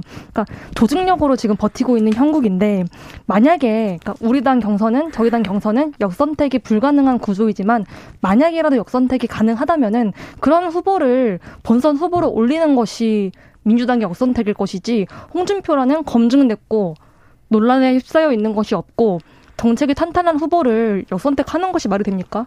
게다가 2030의 압도적인 지지율을 갖고 있는 후보를 이제 국민의 집단 지성이라는 게 정말 현명하고 정말 무서울 정도로 맞는 것 같아요. 그래서 어 물론 당심이라고 하는 그런 어떤 당원들의 전략 투표도 있겠지만 바깥에 있는 국민들의 민심이 요즘에는 예. 오히려 당심을 거꾸로 끌고 가고 견인하는 그런 역할을 하고 있어서 최근에 나온 이런 어떤 여론조사의 흐름을 무시할 수 없을 거다. 네. 그래서 당심 뭐 아무리 현역 의원들이 밑에 지역에서 조직 장악해가지고 당원들의 마음을 움직이고 붙들어 놓는다고 해도 그런 어떤 바깥에 있는 여론의 큰 흐름을 이기거나 거슬러 가기는 어려울 거라고 좀 보여요. 예. 2584님, 홍준표 바보. 윤석열 잡는 방법을 모르는 겁니다. 윤석열한테 약점 잡힌 거 아닌가요? 이렇게 이런 얘기도 하는데, 8998님은 홍 후보 지금처럼 하면 3위 될 수도 있어요. 이렇게 걱정하는 분들도 있습니다. 그죠? 그냥 답변하지 않겠습니다. 그렇습니까? 경선 룰은 홍준표 네. 후보가 선호하는 방식으로 결정이 됐습니까? 저는 이 방식이 상식적인 결과이지 네. 우리 후보가 주장하는 원하는 식으로 손을 들어줬다라고 보면 안 된다고 생각을 합니다. 네. 선관이 만장일치 된 걸 보니까 예. 이게 절충적으로 예. 된것 아닌가. 예. 지금 그러니까, 딱 양강 구도의 의견을 좀 받아들이는 예, 그러니까 것 보면은 같습니다. 1차 컷오프 경선 때부터 이 특정 캠프 윤석열 캠프 측에서 상당히 억지 주장을 하면서 비상 비상식적인 요구를 해온 거예요. 그래서 네. 매 차수 경선 때마다 룰 같다. 네, 불필요한 논쟁이 있었던 건데 오히려 저희는 이번 결과에 대해서 좀 항의를 하고 있는 것이 당원 모바일 투표가 있고 그 투표에 참여하지 못한 분들을 대상으로 ARS 투표를 합니다. ARS 조사를. 네. 근데 그때 본인 인증 절차가 없는 거예요. 어. 다른 정당은 다 있는 것으로 아는데 당연히 있어야 되는 거 아닌가요? 그래서 우리는 음. 이거는 대리 투표를 방지하기 위해서 그러니까 선거의 4대 원칙을 지키기 위해 반드시 ARS 뭐 조사 응답 시 본인 인증이 들어가야 한다라고 주장을 하고 있고 또 윤석열 캠프 측에서는 그거는 억지 주장이고 어르신들이 투표를 못하게 하려는 공작이고 이렇게 주장하고 있더라고요. 임종호님께서 민주당 지지자입니다. 하지만 솔직히 홍준표, 홍이 더 두렵습니다. 얘기합니다. 그런데 홍준표 후보 측에서는 민주당에서 역선택으로 어, 윤석열을 띄운다 이런 얘기는 안 합니다. 저희는 그런 주장을 하지 않죠.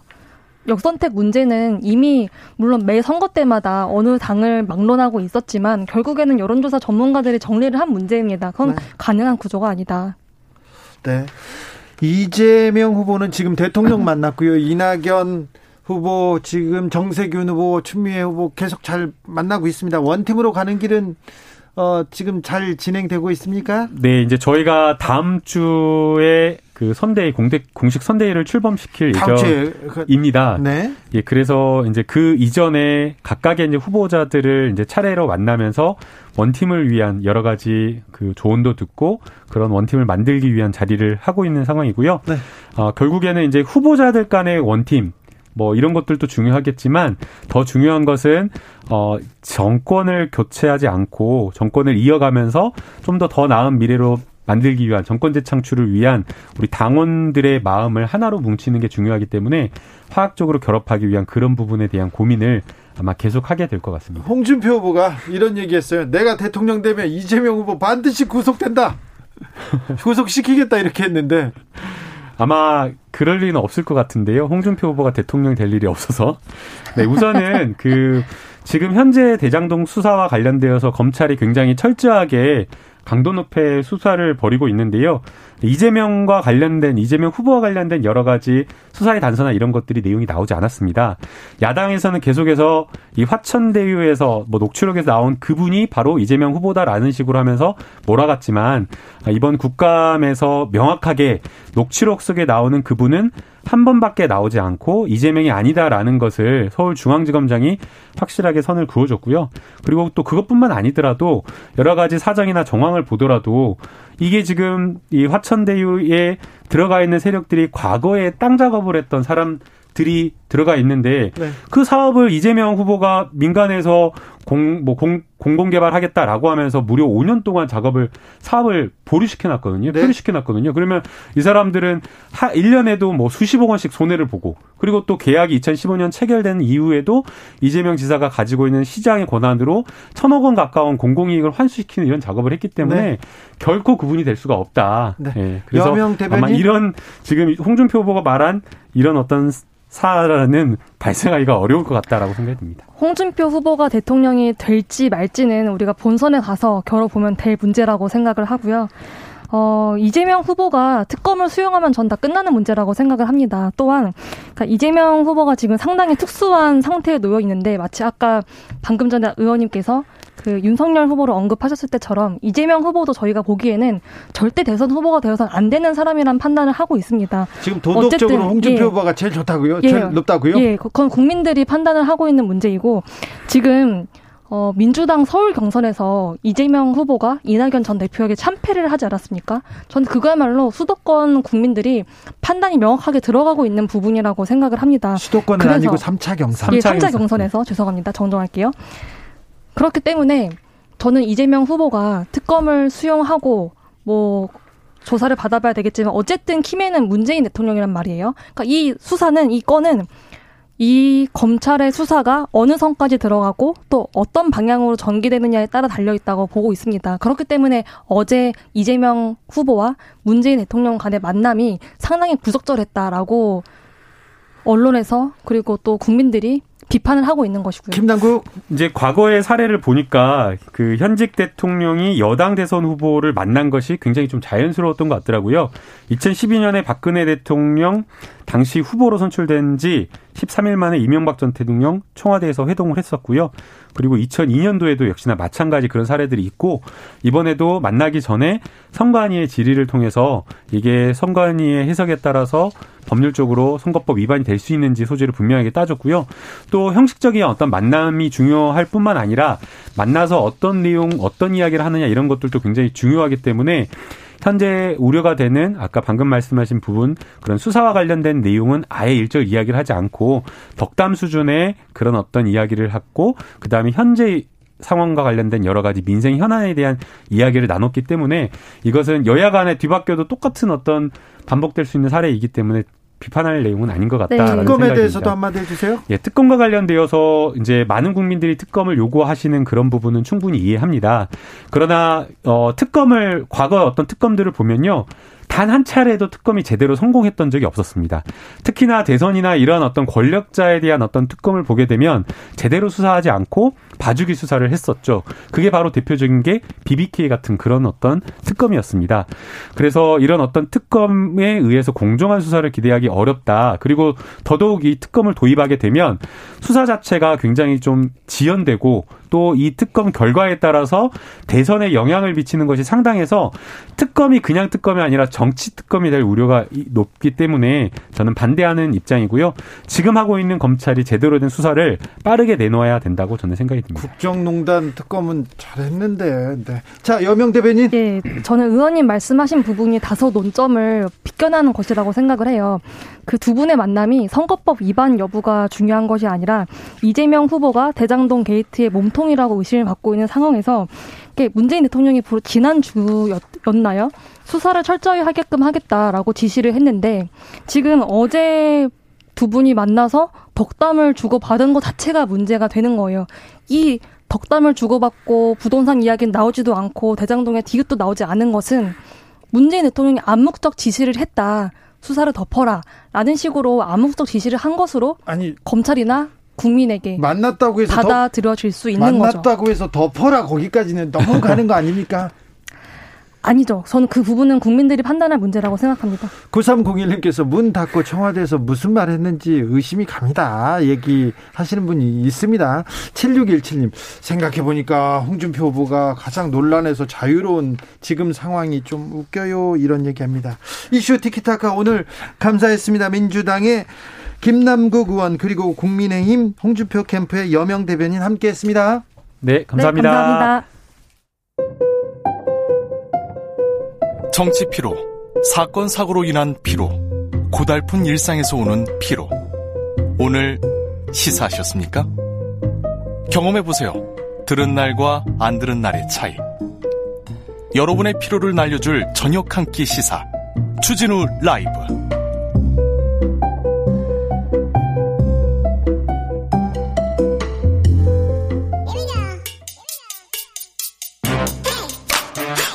뉴스를 향한 진지한 고민 기자들의 수다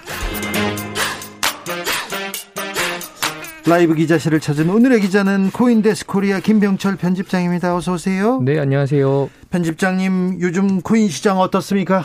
아, 이게 정말 알 수 없는데요. 계속 요즘에 비트코인이 오르다가 네. 예, 요 이번 주 들어가지고 약간 강세장이 좀 주춤하는 분위기입니다. 거침없이 오른다. 뭐 좋은 뭐 뭐 천만 원까지 간다 아니 천만 원이 1억 아니죠. 원 간다. 1억 원 간다 얘기하다가 지금 또 떨어졌다면서요? 네, 조금 떨어지고 있는데요. 이게 비트코인 가격이 지난주에 8,200만 원대까지 올라갔었어요. 그러다가 이번 주에 들어서 한 8% 하락해서 지금 제가 막 보고 들어왔는데 7,200만 원 순에서 지금 머무르고 있습니다. 자, 근데 비자, 마스터카드 이런 카드 회사가 비트코인과 이렇게 손을 잡는다고요? 네, 맞습니다. 그 마스터카드가 향후에 비트코인 같은 가상자산을 활용한 서비스를 추가하겠다라고 최근에 밝혔는데요. 가상 그 자산 가상 자산 네. 이 기술을 이용한다는 거지 비트코인하고 손을 잡는 건 아닌가요? 아니죠. 비트코인 등의 가상 자산을 뭔가 같이 해 뭔가 하겠다. 이 네, 마스터카드와 연계하겠다라는 건데 구체적인 거를 나오지는 않았어요. 근데 지금 딱 하나 나온 거는 만약에 마스터카드로 결제를 하면 포인트를 받는 경우가 있잖아요. 예. 네, 근데 그 카드 포인트 대신에 비트코인을 주는 reward 프로그램을 이제 추진하겠다라고 아, 밝혔습니다. 아, 이거 뭐 비트코인이나 가상화폐 굉장히 플러스가 되는 그런 뉴스 같습니다. 다른 카드도 그렇습니까? 어, 지금 비자가 사실은 비트코인과 연계한 서비스를 내놓은 지는 꽤 오래됐어요. 근데 이제 어, 코인과 연계해서 이제 신용카드를 만들었던 건데요. 예를 들어서 크립토닷컴이라는 이제 코인 회사가 있는데 여기가 2018년도에 비자와 제휴해서 직불카드를 만들었어요. 그래서 제가 비자 가맹점 상점에 가가지고 이 카드로 결제를 하면 중간에서 크립토닷컴이 그 코인을 어, 제가 보유하던 코인을 팔고 그거로 법, 그 현지 화폐로 가맹점에 주는 구조인 거죠. 그래서 소비자 같은 경우는 코인을 내고 상점은 법정 화폐를 받는 이런 구조의 지금 직불 카드가 2018년에 나와서 사실은 뭐 비자를 받는 상점이 전 세계에 한 700만 곳 있거든요. 그러니까 이제 코인을 사용할 수 있는 사용처는 꽤 넓었던 거죠. 그러면 실제로 코인 결제하는 사람들이 좀 있습니까? 어, 제 주변에는 좀 보기가 어려운데. 우리나라에는 찾아보기 어려운 거 아닌가요? 네. 우리나라는 워낙 이 전자결제가 잘 되어 있는 나라예요. 세계적으로도. 그리고 또 신용카드를 저희가 2000년 초반대에 이제 DJ 정부 때 굉장히 장려했잖아요. 그래서 신용카드를 받는 곳도 많고 또 사용하는 사람도 많아서 사실 비트코인 같은 가상자산을 결제에 사용하는 사람은 상당히 좀 적은 편입니다. 네, 알겠습니다. 아무튼 비트코인 뉴스를 계속 우리가 전해야 될 것 같습니다. 앞으로 네. 관련 뉴스가 계속 쏟아지고 있어서요. 알아야 될 것 같습니다. 아우 나는 몰라 관심 없어. 아니요. 알아야 될 것 같습니다. 공부를 계속 해야 될 것 같습니다. 음, 저는 이 뉴스가 참 슬펐습니다. 한국의 비정규직 순위가 매년 높아지고 있다고요. 비정규직 근로자 수가 점점 늘고 있다면서요. 네, 맞습니다. 그 지금 비정규직 근로자 수를 통계청에서 발표를 했는데 역대 최고치가 지금 나왔습니다. 그래서 전체 임금 노동자 중 10명 중에 이제 4명이 비정규직으로 나타났고요. 네. 8월 기준 전체 임금 노동자가 2,099만 명 가운데 정규직이 1,292만 명, 그리고 비정규직이 806만 명이었습니다. 코로나 이후에도 계속 이 수치는 이 추세는 계속되고 있습니까? 그렇습니다. 이제 작년에 그 코로나19가 이제 막 확산되면서 전체 임금 노동자 수가 좀 많이 줄었는데 네. 그 중에서 특히 비정규직 노동자가 많이 줄었어요. 네. 그리고 올해는 전체 임금 노동자 수가 조금 회복했는데 어, 여기서도 마찬가지로 대, 대부분 비정규직이 지금 늘어났습니다. 우리나라 정규직하고 비정규직 임금 차가 크기 때문에 네, 이거는 네. 곧바로 곧바로 이런 그 양극화로 이어지거든요. 네, 그거 또 늘어난 비정규직이 대부분 정부에서 만든 공공 일자리 사업이에요. 그래서 뭐 보건, 사회복지 서비스 이렇게 뭐 노인 일자리 사업과 관련된 게 많아서 어 양질의 이제 정규직은 좀 줄고 비정규직이 좀 늘어나는 추세입니다. 네.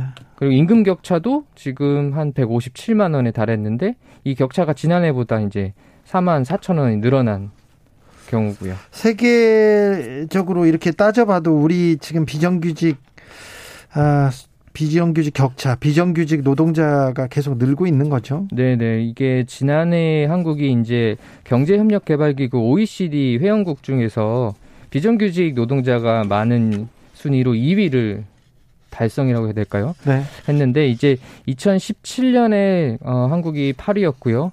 그 다음에 2018년에 7위, 2019년에 4위로 계속 오르다가 이제 작년에는 2위까지 올라간 거죠.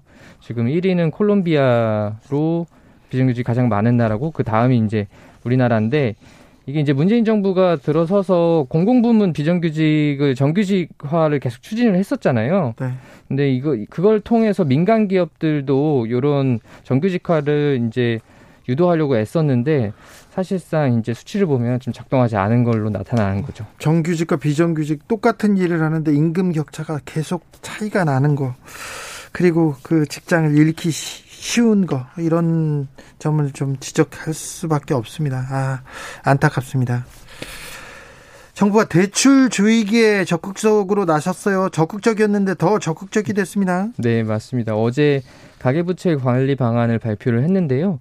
조금 정리를 하면 상환 능력만큼만 빌리는 대출 관행을 좀 이제 정착시키겠다라는 의도고요. 예전에도 그랬는데 더 더더욱 이제 어 갚을 수 있는 사람에게 이제 빌려주겠다라는 걸 지금 강화하고 있는 거고요.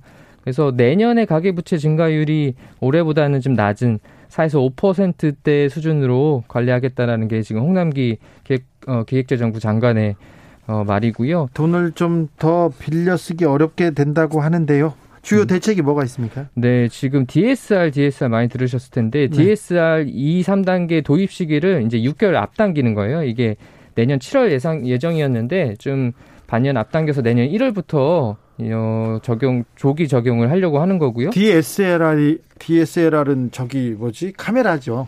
아, 네. 네. 근데 DSR, 은 네. 뭐예요? 네, 네. DSR이 이제 총 부채 원리금 상환 비율이라는 뜻인데요. 이게 뭐 따져 보면은 어 그냥 들으면 좀 복잡한데 이게 소득 대비해서 갚아야 할 원리금의 비율입니다. 이거 아까 말씀드렸던 거 마찬가지인데 갚을 대출을 상할 수 있는 능력을 심사하기 위한 어떤 지표예요. 네. 그래서 소득이 어느 정도 있느냐에 따라서 그렇다면 이 사람에게 맞는 이 사람이 빌릴 수 있는 대출은 이 정도다라는 건데 예를 들어 DSR이 40%다라고 하면 네. 연소득이 1억 원일 때 원리금 상환으로 4천만 원까지 할 수 있다. 빌릴 수 있다라는 뜻입니다. 아무튼 돈 빌리기 엄청 어렵답니다.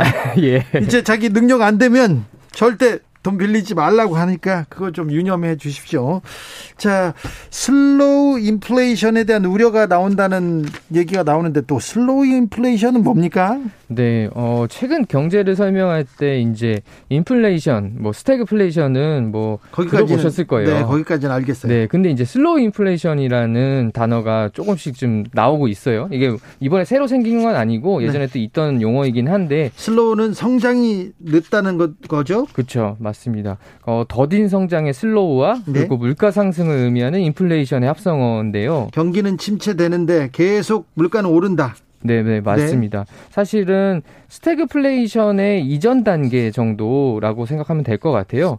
스태그플레이션이 경기가 안 좋은데 네, 물가만 오르죠. 물가가 막 오르니까 네. 어, 그러니까 뭐 서민들 더 어려울 거잖아요. 네. 근데 이제 그거 앞에 그게 좀 약하게 온 단계가 지금 정도라고 보는 거고요.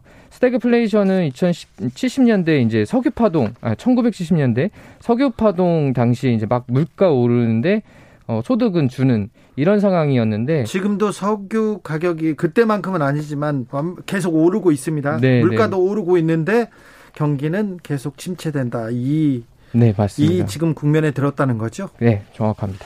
2261님께서 출생률을 높이려면 젊은 사람들 정규직으로 의무화해야 됩니다. 얘기하고요. 2738님 대출 옥죄기 김대리는 반토막 박 부장 그대로 부자들만 돈 빌려준다. 이런 기사가 계속 쏟아지고 있습니다. 참 안타까운 서민들을 조금 웃게 하는 좀 숨통을 틔워주는 그런 경제 기사는 오늘도 좀 찾아보기 어려워서 죄송한 마음이 듭니다.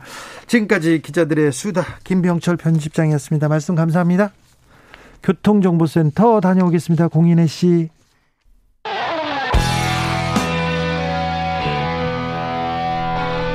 스치기만 해도 똑똑해진다. drive through 시사 주진우 라이브.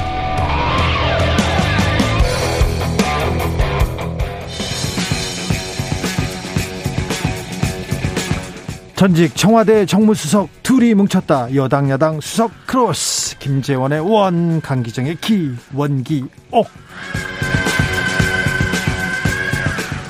냉철하고 확실한 분석. 주진우 라이브 특급 조합입니다. 강기정 전 청와대 정무수석 어서 오세요. 네, 강기정입니다. 그리고 전 청와대 정무수석입니다. 김재원 국민의힘 최고위원 어서 오세요. 네, 수고하십니다. 네. 수고, 갑자기 수고는 본인이 가장 많이 하셨잖아요.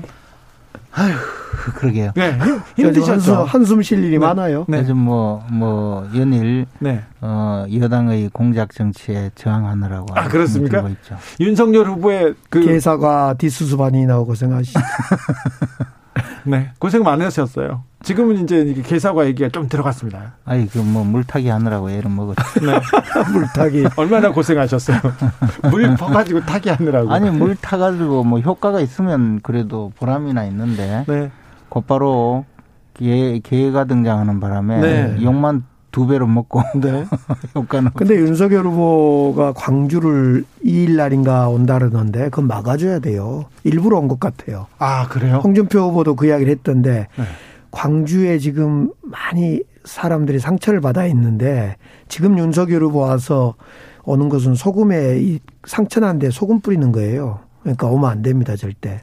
근데 이제 그 오늘 아침에도 우리 김호준 그 뉴스공장 공장장도 그런 이야기하고 또 뭐 몇 분들이 자꾸 그런 이야기를 지금 우리 강기정 수석도 그런 이야기하고 하는데 사실 이제 윤석열 어 후보가 그 전두환 전 대통령에 대해서 5.18도 잘못했고 12.12 쿠데타도 잘못했다라는 전제 아래 이제 자신이 뭐 그래도 이것은 잘한 것 아니냐라고 이야기했잖아요. 네. 그런데 사실 광주 민주화 운동에 대해서 윤석열 후보가 뭐 그것이 어 광주 민주화 운동을 폄훼했다든가 광주 시민들을 뭐 폄훼했다든가 또는 더 나아가서 어 스스로가 어 대학 시절 그 모의 재판에서 전두환 그 당시 보안사령관이었죠 아마 그 그분을 그 사형 무 기징역을 무기징역? 청구하는 역할을 그런데. 하고 그랬기 때문에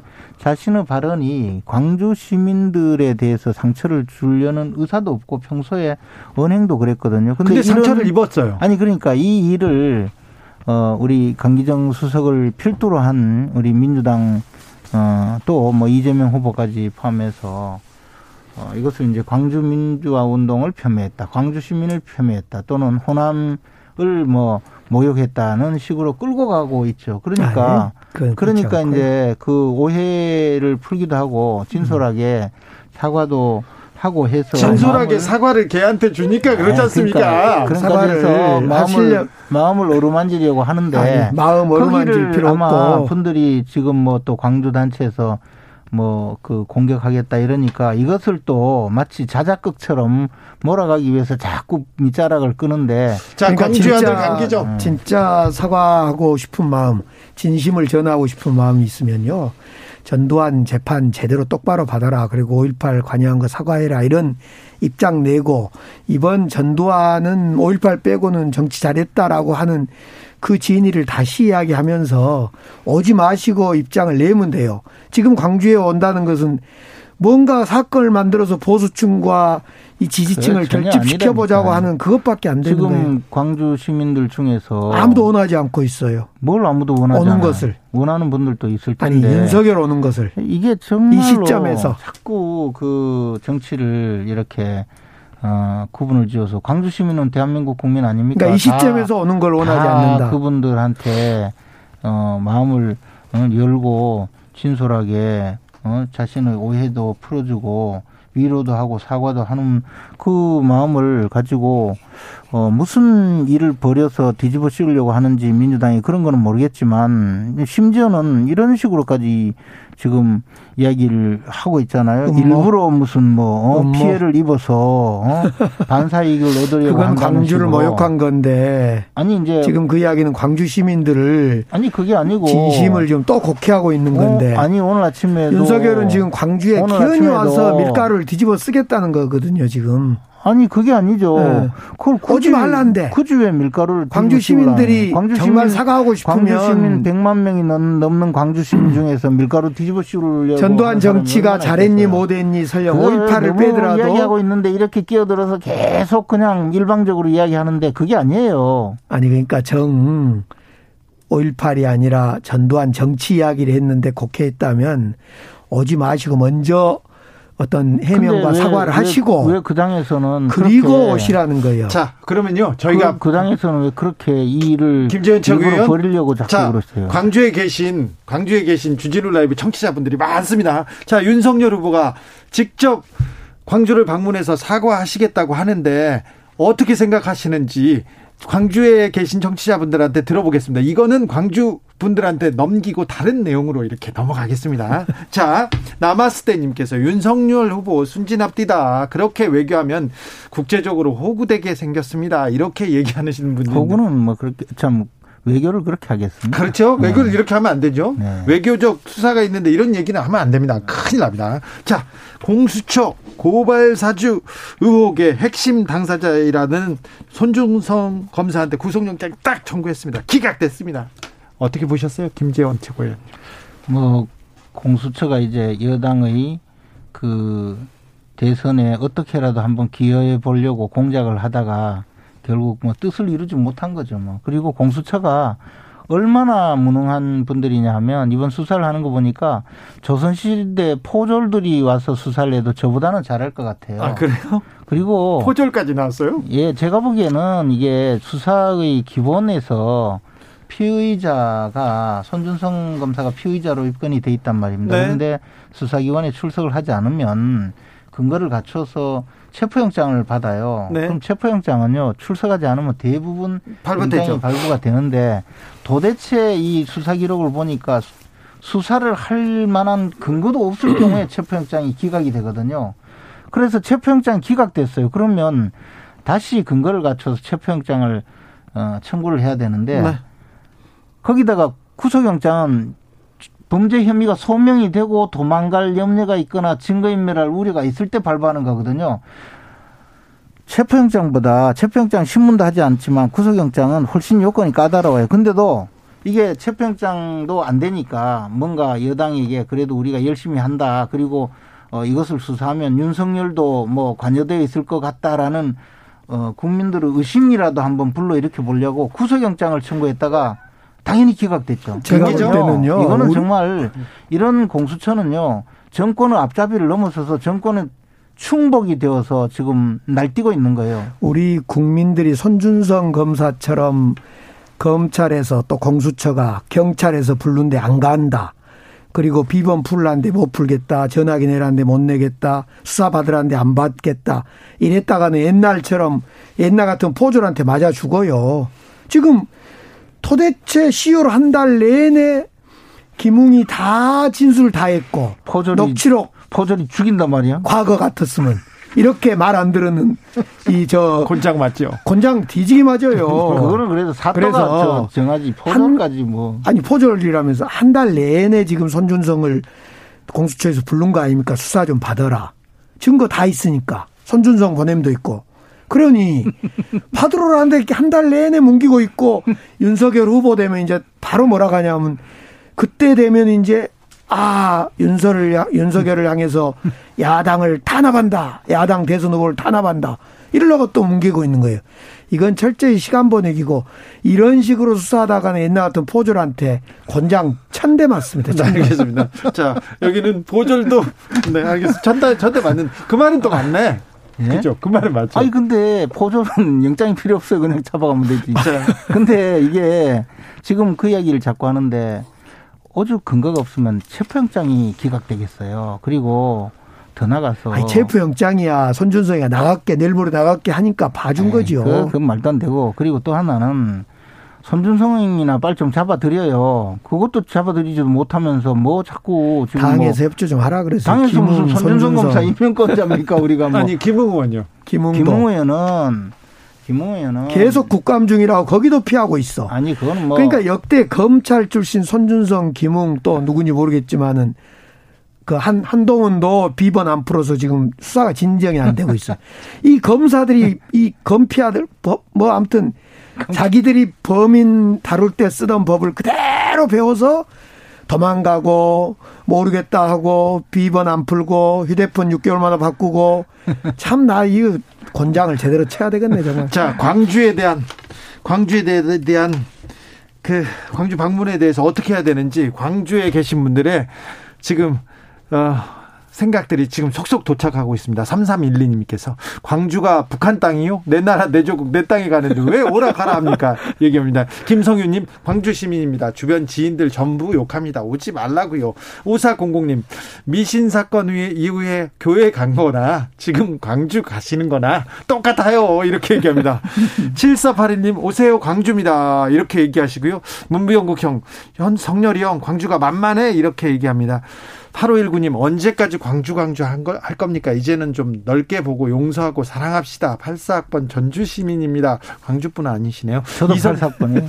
이성권님 광주에 사는 청취자입니다. 광주에 일단 안 오셨으면 합니다. 예전에 송정리역에 황교안 전 총리가 시민들의 분노로 우산을 쓰면서 피했던 기억 나는데 이거 지지자 간의 갈등만 일으키는 행위라고 생각되는데 자제 부탁드립니다. 이런 다양한 의견이 오고 있습니다. 자, 본격적으로 국민의힘은 경선 체제. 오, 지금 가장 뜨거운 일주일을 보내야 됩니다. 자, 윤석열, 홍준표, 원희룡, 유승민 누가 되는 겁니까? 어떻게 보고 계십니까? 어려운 문제니까 강기정 수석. 얼마 전까지만 해도 압도적으로 윤석열 후보가 될 줄 알았더니 지금은 잘 모르겠어요. 근데 우리 민주당 입장에서는 저 꼭 안 돼야 될 사람 윤석열, 홍, 홍 준표 두 사람은 안 돼야 되겠는데. 아 그래요? 네. 유승민 후보가 되면 좋겠어요. 유승민 후보. 유승민 후보와 원희룡 후보가 훨씬 네. 싸우기 어렵지 않습니까? 그러더라도. 그러더라도. 그래도 그건 좀 합리성과 정책 마인드도 있고. 네. 나머지 홍준표, 이제 윤석열 두 분은 전혀 아내가 홍깡통, 뭐 윤석열 망언 이런 기억밖에 없어서. 김재현 최고 어떻게 공기가 어떻습니까? 아니 그게 아니고 제가 그 추미애 장관을 적극 지지했는데 네. 그때 그 저한테 배웠는지 지금 저런 말씀을 하시네. 배웠죠, 그럼. 지금 하루 이틀도 아니고. 어떻습니까, 국민의힘 내부는? 어, 뭐, 저, 아직까지 그 워낙 그 경쟁이 치열하기 때문에. 네. 사실 뭐, 2강, 2중 뭐 이렇게 평가를 하지 않습니까? 네. 그래서 사실 3, 4등도 누가 3, 4등 할지 잘 모르겠고 1, 2등도 누가 1, 2등 할지 잘 모르겠어요. 그냥 지금 뭐 중립 때문에 얘기하는 게 아니라 정말 지금 미세한 차이 거의 붙어 있다고 봐, 보입니다. 지금 2강, 2중이. 제가 하여튼 더 이상 이야기하면 네. 공명선거에 지대한 영향을 끼치기 때문에. 네. 그런데 아무튼 딱 붙어 있습니까? 당신 민심이? 그것까지도 제가 이야기하면 안 됩니다. 그러면 그, 아니 출연료 가분을 하셔야죠. 밥값 하셔야지 왜 그 와서 또 어, 그래도 그것을 했다가 또 네. 엄청난 불호령이 떨어질 수 있기 그러니까 때문에. 분명한 것은 지금 네. 당심은 윤석열 후보가 앞서 있고 네. 소위 국민 여론은 홍준표 후보가 미세하지만 앞서 있다. 그런데 문제는 이제 전두환 정치 그 미화 발언 이후에 또 개사가 발언 이후에 분명히 윤석열 후보는 폭망하고 있는 거 아니냐 이런 생각은 좀 듭니다. 그런 점에서 지금 미세하게 뭐 저 경합을 하고 있는 것 같아요. 개사과 논란은 분명 이 경선에 영향을 미쳤습니까? 김재현 최고위원님? 그게 미치지 않았다고 이야기할 수가 없죠. 아, 네. 예. 그러니까 어느 미쳤습니다. 정도, 어느 정도 영향이 있느냐는 것은 이제 조금 생각이 다를 수도 있고 네. 또 결과적으로도 달리 그 보여질 수 있지만 영향이 없다고 할 수가 없습니다. 네. 예, 그 많은 분들이 이야기를 했으니까요. 네. 노태우 씨, 노태우 전 대통령 서거는 그 선거에 영향 없죠. 노태우 전 대통령의 그 어, 국가장 기간이 이제 30일까지지 않습니까? 네. 근데 어, 사실 뭐 그동안에 워낙 오랫동안 장기간 투병을 하셨고 네. 우리 당에서 뭐 우리 노태우 전 대통령과 네. 어떤 정치 행위를 최근에 같이 하거나 한 적이 없기 때문에 어, 그분 때문에 뭐 경선의 결과가 바뀌거나 영향을 받거나 할 일은 크게 없는 것 같습니다. 네. 자, 그렇다면 김재현 최고위원님, 민주당 이재명 후보가 대통령도 만나고 이낙연, 정세균, 추미애 차례로 막 만나고 있습니다. 민주당 원팀은 어떻게 되어가는 것 같습니까? 근데 그 대통령을 만나고 뭐 당연히 여당 후보로서 할 수 있고 또 어, 하겠죠. 근데 그 설훈 의원을 만나서 좀 네. 그 부분은 말씀을 잘 들어야 되지. 설훈 의원은 계속 그 교도소 갈 거라고 얘기했잖아요. 이제는 만나야지요. 이제 그 소위 후보급 후보 경쟁했던 후보들을 만나는 것이 이번 주 이제 일정이었고 이제 원팀 성대위 구성하는 과정에서 만나야죠. 뭐 어쨌든 근데 서른 의원은 생각을 바꿨을지 그것도 참 궁금하네요. 한번 물어보시죠. 제가 한번 물어보고 싶어요. 네.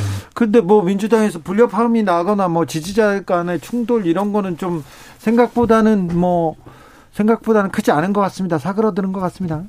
근데도 그 저 어 김호준 공장장에 대해서 네. 방송 그만두라고 이낙연 캠프에서 주도적인 역할을 했던 분이 네. 일가를 하시는 거 보니까 아 직도 마음은 뭐 여전히 남아 있구나 하는 그런 것은 또 느껴졌습니다. 네, 저는 뭐 그 불씨가 꺼지지 않기를 좀 바라고 있습니다. 이번 국정감사 18일, 20일 이재명 후보의 국정감사를 보면서 내부에서 당 내부에서도 좀 우려했던 마음, 그러니까 이낙연 캠프 측에서 네. 좀 우려했던 대장동 사건이 뭐 있나? 라고 우려했던 마음이 있었는데 국정감사를 거치면서 또 많은 언론인들이 언론에서 뭐 PD 수첩이나 등등에서 팩트 체크를 해주면서 이제 많이 없어진 것 같아요. 아니, 그런 뭐 우려가. 뭐저 뭐 언론에서 소위 실드 쳐준다는 말이 있잖아요. 뭐 그런 게 있었는지는 몰라도 어, 이재명 후보는 사실 그 국정감사장에 나와서 네. 그 기괴한 웃음을 어, 그 웃음소리를 내고 이래서 사실 국민들에게는 소름 끼치게 만든 그, 그, 부정적 효과가 클 겁니다. 국감장에서 근데 대장동에 대한 결정타는 없었어요? 국감에서 대장동에 대한 결정타는 사실 어, 이재명 후보가 국감장에 나와서 보여준 태도가 그게 결정적이죠. 근데 이제 입만 열면 사실은 음. 이재명. 시작도 이재명, 끝도 이재명, 이재명 야당이나 많은 보수 언론들이 이재명 이야기를 하다가 이재명 책임론 이야기 하다가 지금 수도 없는 시간이 흐르고 관계자 50억 클럽 또 그 저 투기꾼들 구속 내지는 영장도 쳐주고 이런 과정에 이재명 소리는 누구도 안 나와요. 그러니까 이게 뭐냐? 뭐 이제 이렇게 이야기하면 또 김재원 최고께서 대통령 될 미래 권력한테 누가 어 뭐라 하겠냐 이렇게 하려는 모르겠는데 아니죠. 지금쯤이면 정말 이재명 당시 시장에 관여됐으면 그때 이야기를 해야 되죠. 아 그때 말이야 이재명 시장이 나를 나왔잖아 지금 누가 합니까? 지금 사장도 쫓아내고 아니 그건 또 이제 그 사장 그 물러난 것은 별도 이야기죠 또. 그러게 이제 백현동 사건도 나오고 이쯤 되면 야당에서 이야기하는 입만 열면 이재명에서 어, 입만 열면 거짓말하는 입만 열면 이재명에서 이제 당사자들이 있잖아요. 이재명에게 입을 열어야 되는데 지금은 입만 열면 아 나오면 50억 클럽. 지금 박영수 특검이 어쨌다 곽상도 아, 딸이 아 각상도 50억이 어쨌다 이 이야기만 나오잖아요. 자 대장동 이슈는 그러면 어떻게 흘러갑니까? 일단 곽상도 의원이 김만배 씨하고 이 화천대유를 설립하기 전에 이미 어, 뇌물 관련돼서 이게 이익 분배금을 어떻게 나누겠다 이런 내용은 지금 법원에서도 흘러나오고 있습니다. 그나 그것도 좀 보면 되게 우습게 생각 들었는 게 네? 아니 이재명 지사 스스로도 그러고 그랬잖아요. 그때 처음에 2015년도에 공모하고 이럴 때는 땅값이 이래 오를 줄 누가 알았냐. 그래서 뭐 수익이 날 줄 몰랐다고 주장했잖아요. 근데 그때 어떻게 어, 수익이 이만큼 날 거니까 앞으로 50억 주겠다고 이야기를 할 수 있죠? 아니, 난 그거 보고 너무 황당하더라고요. 요, 즘 우리나라는 뭐, 그, 음, 나라를 어떻게 이렇게 저 끌고 가는지 이쪽에서는 수익이 날 줄 몰라서 민간인들한테 수천억의 이익을 주는 규정을 나는 몰랐다고 주장하고 한편에서는 곽상도 의원 잡으려고는 그때 이미 50억 주기로 약속했다 그러고. 그래서 그래서 이재명 이재명 운운하는 건 좀 이재명 후보 운운한 건 좀 뒤로 하고 아니 50억 클럽 돈이 다니는 길목을 수사하는 필요해요. 그러니까 근데 돈이 왜 이렇게 만들어졌는지 그, 곽상도 그거부터 시작을 해야 되는 게 아니 그러니까 만들어지는 것은 만들어지는 갑자기 집값이 땅값이 오른 거 아닙니까? 아니 그게 아니지 처음에 처음에 이게 이제 민간업자들이 땅 수용해서 개발하기가 어려워지니까 이재, 이재명 성남시장이 어, 반 관 반인으로 개발하면 강제 수용할 수 있으니까 그거 해결해 주기로 하고 그 다음에 민간인들한테 과도한 이익을 주려고 하니까 이거 반대하는 황무성 사장도 쫓아내고 그렇게 해서 어 저 초과 이익 환수 규정도 없애고 해서 만들어줬잖아요. 그리고 그 돈 나눠 먹으려고 유동규는 700억 내놓으라 그러고 지금 그 사건이 그거예요. 그리고 그렇게 얻어진 돈이 많으니까 또 뭐 주위에 아니에요. 그 사람들 다 잡아들이면 돼요. 근데.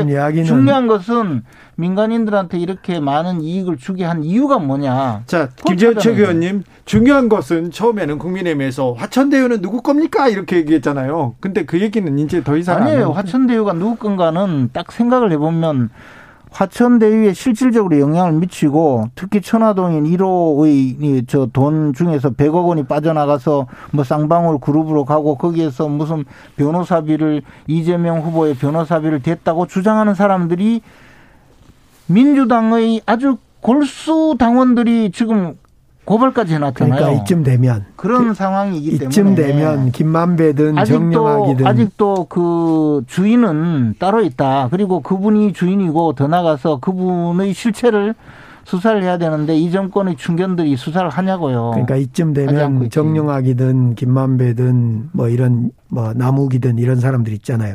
이런 사람들이 입에서 진술 속에서 아 이재명과 이렇게 이렇게 유동규랑 짰다 나와야 되니 안 나오잖아요. 유동규도 마찬가지로. 그말 나올까봐 겁나서 그래서 아니, 아니, 구속도 안 하잖아요. 저는 배임죄로 기소도 원래 그 범죄를 하면 그런 말이 나오게 돼 있어요. 이 충성스러운 검사들이 지금 이정권의 이정권의 그 이익을 위해서 목숨을 그래서 대장동을 잡고 정치적으로 이재명과 연관시켜 정치적으로 몰면 투기 세력도 못 잡는다는 거예요. 아니 이 검사 이 정권의 검사들이 이 정권을 지키기 위해서 그렇게 수사하는 분들은 아니지 않습니까? 지금 그렇게 하고 있잖아요. 그 전에 그 전에 해온 걸 보면 그 검사들은 다 쫓겨났어요. 또 쫓겨났어요? 다 쫓겨나고 윤석열 그 저 징계 주려고 했던 검사가 지금 이, 이 사건 수사에 저 저 그 지휘하고 있어요. 다 쫓겨났습니까? 다 쫓겨 지방으로 가고. 아, 뭐. 다 쫓겨났다는 것도 조금 알았네요. 아니 심지어 한 사람이 김익수 검사라고 한 사람이 수사팀에 있었거든요. 그 사람조차 수사하다가 쫓겨났어요. 아 그래요? 네. 자 윤석열 저축은행 덮을 때 2011년 아니야 2011년 윤석열 저축은행 정말 그 대출 그 사건 덮을 때 박영수와 윤석열 이런 거 수사해야 돼요. 괜히 이재명 이재명 시장은 100번 양보해도 잘해보려다가 뭔가 좀 부족한 제도와 법의 한계 때문에 부족한 거예요. 진짜 수사는 윤석열, 박영수, 네. 뭐 이런 사람들 수사해야죠. 열심히, 열심히 물타기 하세요. 삼, 지금것은 김재원 최고위원님 고생하셨잖아요. 물타기 아니라고. 3060님 일부러 계란 맞을 계획이면 얼른 오시고 맞지 않고 돌아가시려면 오기 전에 사과하고 오십시오. 광주 시민들에게가 아니라 대한민국 국민들에게 사과하세요. 이렇게 얘기하셨고요. 3805님께서 그래도 썩은 정치인보다 윤석열이 깨끗합니다. 얘기합니다. 8166님은 홍준표 의원이 됩니다. 민주당은 그렇게 알고 대비하시면 됩니다. 강기정 선생님 의원님. 네. 그렇게 데뷔하라고 합니다. 원기호 여기서 인사드리겠습니다. 김재원, 강기정, 강기정, 김재원 두 분 감사합니다. 고맙습니다. 네. 오늘도 수고하고 지친 자들이여 여기로 오라. 이곳은 주기자의 시사 맛집 주토피아 주진우 라이브.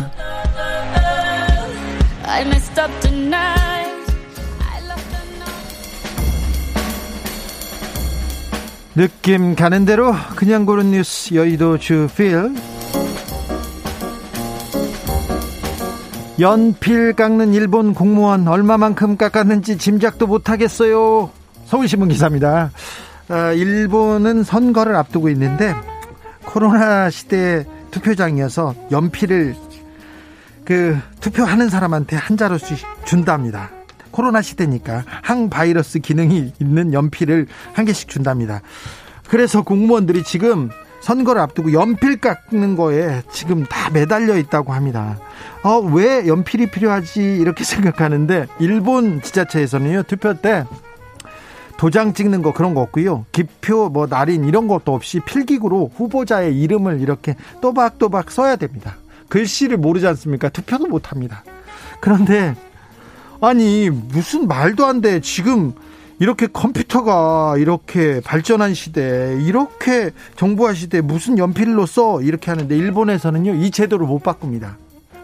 정치 개혁이라는 게 이렇게 힘듭니다. 이렇게 하나 바꾸는 게 투표 방식이 이름을 써야 되는 거는요. 세습 정치인이나 아니면 유명한 사람한테 절대적으로 유리하거든요. 이름을 외워서 써야 되는 거니까. 그래서 더 안 바뀝니다. 일본 정치 상황이 이렇습니다. 이렇다고요. 개혁이 이렇게 어렵고요. 붕어빵 너마저 충청타임즈 기사인데요. 붕어빵 드셨습니까? 붕어빵 저는 오늘 첫 붕어빵 시작했습니다. 그런데 얼마나 되는지 얼마인지 아셨 아세요? 어, 충청도에서 청주에서 보니까 천 원에 두 개. 두 개씩 판답니다. 작년에는 세 개였는데 왜 이렇게 비싸졌는지 어, 50%가 올랐지 않습니까? 근데 붕어빵이 지금 물가 상승으로 몸값이 계속 오르고 있습니다. 팥값 거의 두 배 가깝게 올랐고요. 슈크림, 설탕, 거기에 LPG 프로판 그 가스 비용도 작년에 비해서 한 10% 이상 급등했다고 합니다. 그래서 아, 붕어빵이 굉장히 비싸다고 합니다. 여러분 동네는 얼마인지 모르겠어요. 저는 여의도에서 샀는데 2,000원에 4개 하더라고요. KBS 방송국 앞에. 다른 동네 붕어에 비해서 좀, 어, 씨알이, 씨알이 굵지는 않, 않습니다. 그런데 2,000원에 4개라, 4개인데 서비스로 하나 더 주셨어요. 여러분은 붕어빵 드셨는지, 호빵 드셨는지, 붕어빵 가격은 안녕한지, 호빵 가격은 안녕한지, 참 걱정됩니다. 아무튼 서민의 대표 간식 붕어빵 가격이 좀 안정되고 붕어빵 아저씨 그리고 사 먹는 사 먹는 아저씨들도 이렇게 건강하고 행복했으면 좋겠어요. 다이나믹 듀오의 잔돈은 됐어요 들으면서 저는 여기서 인사드리겠습니다. 오늘 돌발 퀴즈의 정답은 양상추였습니다. 양상추. 2517님께서 대학생입니다. 오늘 시험 마치고 샌드위치 먹으러 갔는데 아니 글쎄 양상추가 정량 이상은 제공 불가로 바뀌었다고 해서 띵 했습니다. 아 그래요? 1320님 신랑이 급식 납품업체 다니는데요. 양상추 없어서 난리랍니다. 그렇습니까? 아이고 양상추 이렇게 올라가면 또 햄버거도 올르나? 샌드위치도 오르나 걱정이 됩니다. 물가가 조금 안정되기를 바래보겠습니다. 저는 내일 오후 5시 5분에 돌아오겠습니다. 지금까지 주진우였습니다.